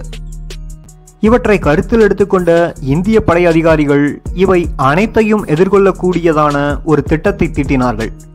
அந்த திட்டத்தின் முதலாவதாக இந்தியாவின் தமிழ்நாட்டில் தலைவர்களை சமாளிப்பதற்கு முன்னுரிமை அளிக்கப்பட்டது. அந்த திட்டத்தை நடைமுறைப்படுத்த இந்திய இராணுவ அதிகாரி தீபேந்தர் சிங் சென்னைக்கு பயணமானார். அதேவேளை புலிகளுக்கு எதிரான இந்தியாவின் இராணுவ நடவடிக்கைகளுக்கு நாள் குறிக்கப்பட்டது. 1987 அக்டோபர் 10 தேதியே அந்த நாள். விடுதலை புலிகளுக்கு எதிரான இராணுவ நடவடிக்கைகளை ஆரம்பிக்கும் தினமாக அக்டோபர் 10 தேதியை இந்திய படை அதிகாரிகள் தேர்ந்தெடுத்திருந்தார்கள். விடுதலை புலிகளை அதிர்ச்சிக்குள்ளாக்கும் திடீர் தாக்குதலை நடத்துவதுடன் விடுதலை புலிகளின் தலைவரை கைது செய்வதும் இந்திய படையினர் வகுத்திருந்த திட்டங்களில் பிரதானமாக இருந்தது. திடீர் நடவடிக்கை ஒன்றை மேற்கொண்டு விடுதலை புலிகளின் தலைவர் பிரபாகரன் அவர்களை கைது செய்துவிட்டால் அனைத்து சிக்கலும் தீர்க்கப்பட்டுவிடும் என்றே இந்திய படையினர் நினைத்தார்கள். அந்த அடிப்படையில் அவர்கள் தமது திட்டங்களையும் வகுக்க ஆரம்பித்தார்கள். அதேவேளை புலிகளுக்கு எதிராக அவர்கள் மேற்கொள்ள இருந்த இந்த இராணுவ நடவடிக்கைகளை பொறுத்தவரையில் அவர்களுக்கு மற்றொரு பயமும் இருந்தது. அதாவது, தமிழ்நாட்டில் இந்திய இராணுவ நடவடிக்கைகளுக்கு எதிராக எதிர்வலைகள் எழும்பிவிட்டால் என்ன செய்வது என்பதே அந்த பயம். பிரபாகரன் அவர்களுக்கும் தமிழ்நாடு முதலமைச்சர் எம்ஜிஆரிற்கும் இடையிலான நட்பு பற்றியும் இந்திய படை அதிகாரிகள் நன்கு அறிந்திருந்தார்கள். எனவே தமிழ்நாட்டை, குறிப்பாக தமிழ்நாட்டில் ஆட்சி அதிகாரத்தை தனதாக கொண்டிருந்த அதிமுகவை கைக்குள் போட்டுக்கொண்டால் இந்திய படைகளின் இராணுவ நடவடிக்கை தொடர்பாக தமிழ்நாட்டில் எழக்கூடியதான சிக்கலை ஓரளவு சமாளித்து விடலாம் என்று நினைத்தார்கள். ஏற்கனவே இந்திய இலங்கை ஒப்பந்தம் கைச்சார்ந்திடப்பட்டதை தொடர்ந்து சென்னை மெரினா கடற்கரையில் பாரிய ஒரு பொதுக்கூட்டம் ஏற்பாடு செய்யப்பட்டு தமிழ்நாட்டு மக்களின் ஆதரவை திரட்டும் முயற்சியை இந்திய அரசு ஆரம்பித்திருந்தது. ஜூலை மாதம் கடைசியில் அல்லது ஆகஸ்ட் மாதம் ஆரம்பத்தில் நடைபெற்ற அந்த கூட்டத்தில் இந்த ஒப்பந்தம் தொடர்பான விளக்கத்தை இந்திய பிரதமர் ராஜீவ்காந்தி நேரடியாகவே வழங்கியிருந்தார். மிகவும் பிரம்மாண்டமாக ஏற்பாடு செய்யப்பட்டிருந்த அந்த கூட்டத்திற்கு தமிழ்நாடு முதலமைச்சர் எம்ஜிஆர் அவர்களையும் அழைத்து வருவதில் ராஜீவ்காந்தி வெற்றி பெற்றிருந்தது குறிப்பிடத்தக்கது. இந்த கூட்டத்தில் விடுதலை புலிகளின் தலைவர் பிரபாகரன் அவர்களும் தோன்ற உள்ளதாக தெரிவிக்கப்பட்டது. அப்பொழுது திரு பிரபாகரன் அவர்கள் இந்திய அரசின் அழைப்பின் பெயரில் புதுடெல்லி அழைத்து வரப்பட்டு அசோகா ஹோட்டலில் தங்க வைக்கப்பட்டிருந்தார். ஆனால் அந்த கூட்டத்திற்கு பிரபாகரன் அவர்கள் முகமளிக்கவில்லை. பாரதியாரின் "சிங்கள தீவிற்கு ஒரு பாலம் அமைப்போம்" என்ற பாடல் வரிகள் திரும்ப திரும்ப ஒலிக்க மிகவும் பிரம்மாண்டமாக ஏற்பாடு செய்யப்பட்டிருந்த அந்த கூட்டத்தில் ஏராளமான பொதுமக்கள் கலந்து கொண்டிருந்தார்கள். சென்னையில் தங்கியிருந்த இலங்கை தமிழர்களும் ஆயிரக்கணக்கில் கலந்து கொண்டார்கள். ஈழத்தில் இந்தியா மேற்கொள்ள இருந்த நடவடிக்கைகளுக்கு தமிழ்நாடு மக்களின் ஆதரவை பெற்றுக்கொள்ளும் முயற்சியில் இந்தியாவின் நடுவண் அரசு ஈடுபட ஆரம்பித்திருந்த முதலாவது சம்பவம் என்று இதனை குறிப்பிடலாம். அதனைத் தொடர்ந்து பல பத்திரிகையாளர் மாநாடுகள், பிரச்சாரங்கள் என்று இந்திய இலங்கை ஒப்பந்தத்திற்கு சார்பாக தமிழ்நாடு மக்களை திருப்பும் பலவித முயற்சிகளில் இந்திய அரசு தன்னை ஈடுபடுத்தி வந்தது. ஆனாலும் புலிகளுக்கு எதிராக ஒரு யுத்தத்தை தமிழ்நாடு மக்கள் எந்த அளவிற்கு ஏற்றுக்கொள்வார்கள் என்ற சந்தேகம் இந்தியாவின் மத்திய அரசாங்க அதிகாரிகளிடம் காணப்படவே செய்தது. எனவே தமிழ்நாட்டிலிருந்து எழக்கூடியதான பிரச்சனைகளை சமாளிக்கும் நகர்வுகளை அவர்கள் ஒவ்வொன்றாக மேற்கொள்ள ஆரம்பித்தார்கள். முதலில் இந்திய படையின் ஒரு பிரிவினர் சென்னையின் டிஃபென்ஸ் காலனியில் பகிரங்கமாக முகாம் அமைத்து பயிற்சி நடவடிக்கையில் ஈடுபட ஆரம்பித்தார்கள். சென்னையின் பரங்கிமலை பகுதிகளிலும் பேட்ரோட், ஆலந்தூர், மீனம்பாக்கம், கிண்டி, தாம்பரம் போன்ற பிரதேசங்களில் இந்திய படையினர் ஆயுதங்களுடன் வாகனங்களில் நடமாடவும் ரோந்து நடவடிக்கைகளில் ஈடுபடவும் ஆரம்பித்தார்கள். நிச்சயமாக இந்த நடவடிக்கைகள் தமிழ்நாட்டு மக்களை பயமுறுத்த மேற்கொள்ளப்பட்ட ஒரு நடவடிக்கையாகவே அமைந்திருந்தது.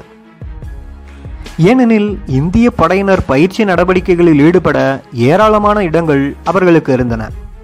பாரிய முகாம்களும் காட்டு பிரதேசங்களும் வளாகங்களும் இந்திய படையினர் பயிற்சிகளை மேற்கொள்ளும் முகாம்களாக இருந்தன.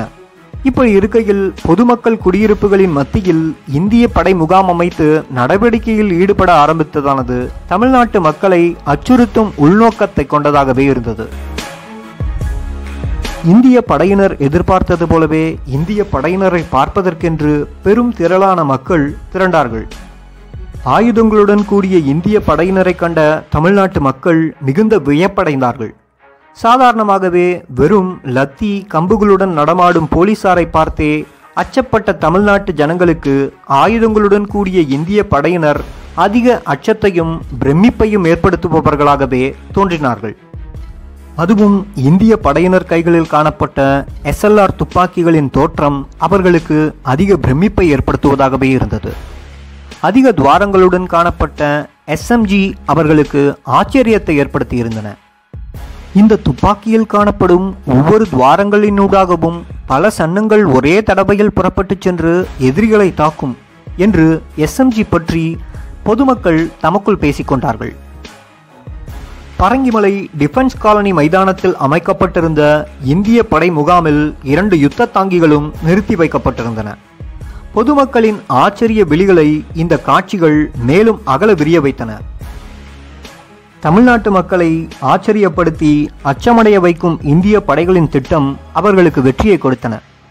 அத்தோடு சாதாரணமாகவே நாட்டுப்பற்று அதிகம் கொண்ட தமிழ்நாட்டு மக்களுக்கு தங்களது படைகளின் பிரசன்னத்தால் ஏற்பட்ட பிரமிப்பானது அவர்களது நாட்டுப்பற்றை இன்னும் அதிகரிக்க செய்தன. தாம் ஒரு இந்தியன் என்பதில் மிகவும் பெருமைப்பட்டார்கள். மீனம்பாக்கம் விமானப்படை தளத்தில் பயிற்சியில் ஈடுபட ஆரம்பித்திருந்த மிராஜ் 2000 சண்டை விமானத்தின் சத்தங்களும் சாகசங்களும் இந்திய படை அதிகாரிகளின் நோக்கங்கள் அனைத்தையும் லகுவாக நிறைவேற்றியிருந்தன. அடுத்ததாக இந்திய படை அதிகாரிகள் தமது அடுத்த கட்ட நகர்வை ஆரம்பித்தார்கள். உடல்நலக் குறைவு காரணமாக தமிழ்நாடு முதலமைச்சர் MGR அவர்கள் சிகிச்சைக்காக அமெரிக்கா சென்றிருந்தது அவர்களுக்கு மிகவும் சாதகமாக அமைந்திருந்தது. அப்பொழுது பண்ருட்டி ராமச்சந்திரன் அவர்களே தமிழ்நாட்டின் அமைச்சரவை பொறுப்புகளை தற்காலிகமாக கவனித்து வந்தார். பண்ருட்டி ராமச்சந்திரன் தமிழ்நாட்டு அமைச்சரவையில் மிகவும் பிரபல்யமான ஒருவர். MGRஇன் நம்பிக்கைக்கு பாத்திரமானவர். அத்தோடு அண்மை காலமாக விடுதலை புலிகளுக்கும் MGRக்கும் இடையிலான தொடர்புகள் அனைத்திலும் பண்ருட்டியாரின் பிரசன்னமும் காணப்படவே செய்தது. எனவே பண்ருட்டி ராமச்சந்திரனை மடக்கிவிட்டால் தமிழ்நாட்டு அமைச்சரவையை வழிக்கு கொண்டு வந்துவிடலாம் என்பதே இந்திய அதிகாரிகளின் திட்டமாக இருந்தது. அக்டோபர் 7 இரவு சென்னை பயணமான தீபேந்தர் சிங் பண்ருட்டி ராமச்சந்திரனை தனியாக சந்தித்து உரையாடினார். விடுதலை புலிகளுக்கும் தனக்கும் இடையிலான நல்ல நட்பை பற்றி விபரித்த தீபேந்தர் சிங், இந்திய தேசத்தின் நலனை கருத்தில் கொண்டு புலிகளுக்கு எதிரான ஒரு சிறு மிரட்டலை மேற்கொண்டேயாக வேண்டிய கட்டாயத்திற்கு தாம் தள்ளப்பட்டிருப்பதாக தெரிவித்திருந்தார். புலிகள் பாகிஸ்தான், அமெரிக்கா, சீனா போன்ற நாடுகளுடன் தொடர்புகளை ஏற்படுத்திக் கொள்ள ஆரம்பித்திருப்பதாகவும் இது இந்தியாவிற்கு பாதகமாக மாறி வருவதாகவும் தெரிவித்த தீபேந்தர் சிங், புலிகளை மிரட்டி இந்தியாவின் வழிக்குள் கொண்டு வரும் நோக்குடன் புலிகளுக்கு எதிராக ஒரு சிறு நடவடிக்கை எடுப்பதற்கு தாம் யோசித்து வருவதாக நாசுக்காக தெரிவித்தார். புலிகளுக்கு எதிரான இராணுவ நடவடிக்கை புலிகளை நிராயுதப்படுத்த மட்டுமே மேற்கொள்ளப்படுவதாகவும் இது ஓரிரு நாட்கள் மட்டுமே தொடர இருப்பதாகவும் பன்ருட்டி ராமச்சந்திரனிடம் தெரிவித்தார்.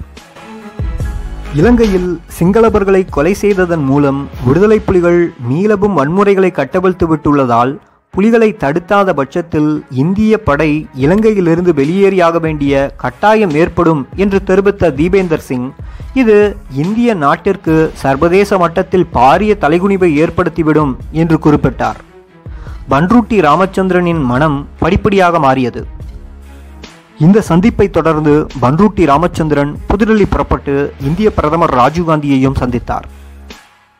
ராஜீவும் தம் பங்கிற்கு விடுதலை புலிகளுக்கு எதிரான இராணுவ நடவடிக்கையின் அவசியத்தை வலியுறுத்தி பேசியதுடன் தமிழ்நாட்டு தலைவர்கள் தேச நலனுடன் செயல்படுவார்கள் என்று தாம் எதிர்பார்ப்பதாகவும் கூறி வைத்தார்.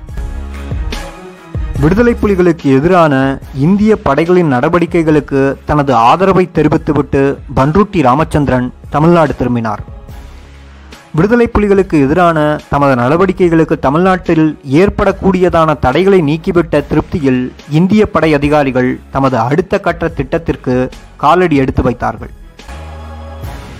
இந்திய வரலாற்றில் இந்த நாடு மிகவும் வெட்கி தலைகுனிய வேண்டிய ஒரு செயலை இந்திய படை அடுத்ததாக மேற்கொண்டது. புலிகளுக்கு எதிரான நடவடிக்கையை ஆரம்பிக்கும் முன்னதாக இந்திய படை மிகவும் கேவலமான நடவடிக்கை ஒன்றில் தன்னை ஈடுபடுத்திக் கொண்டது.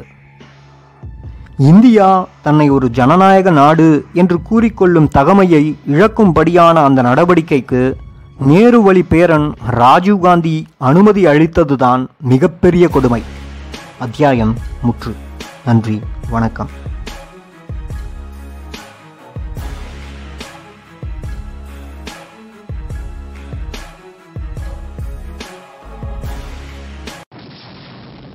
Wait and listen. Ravanan is back.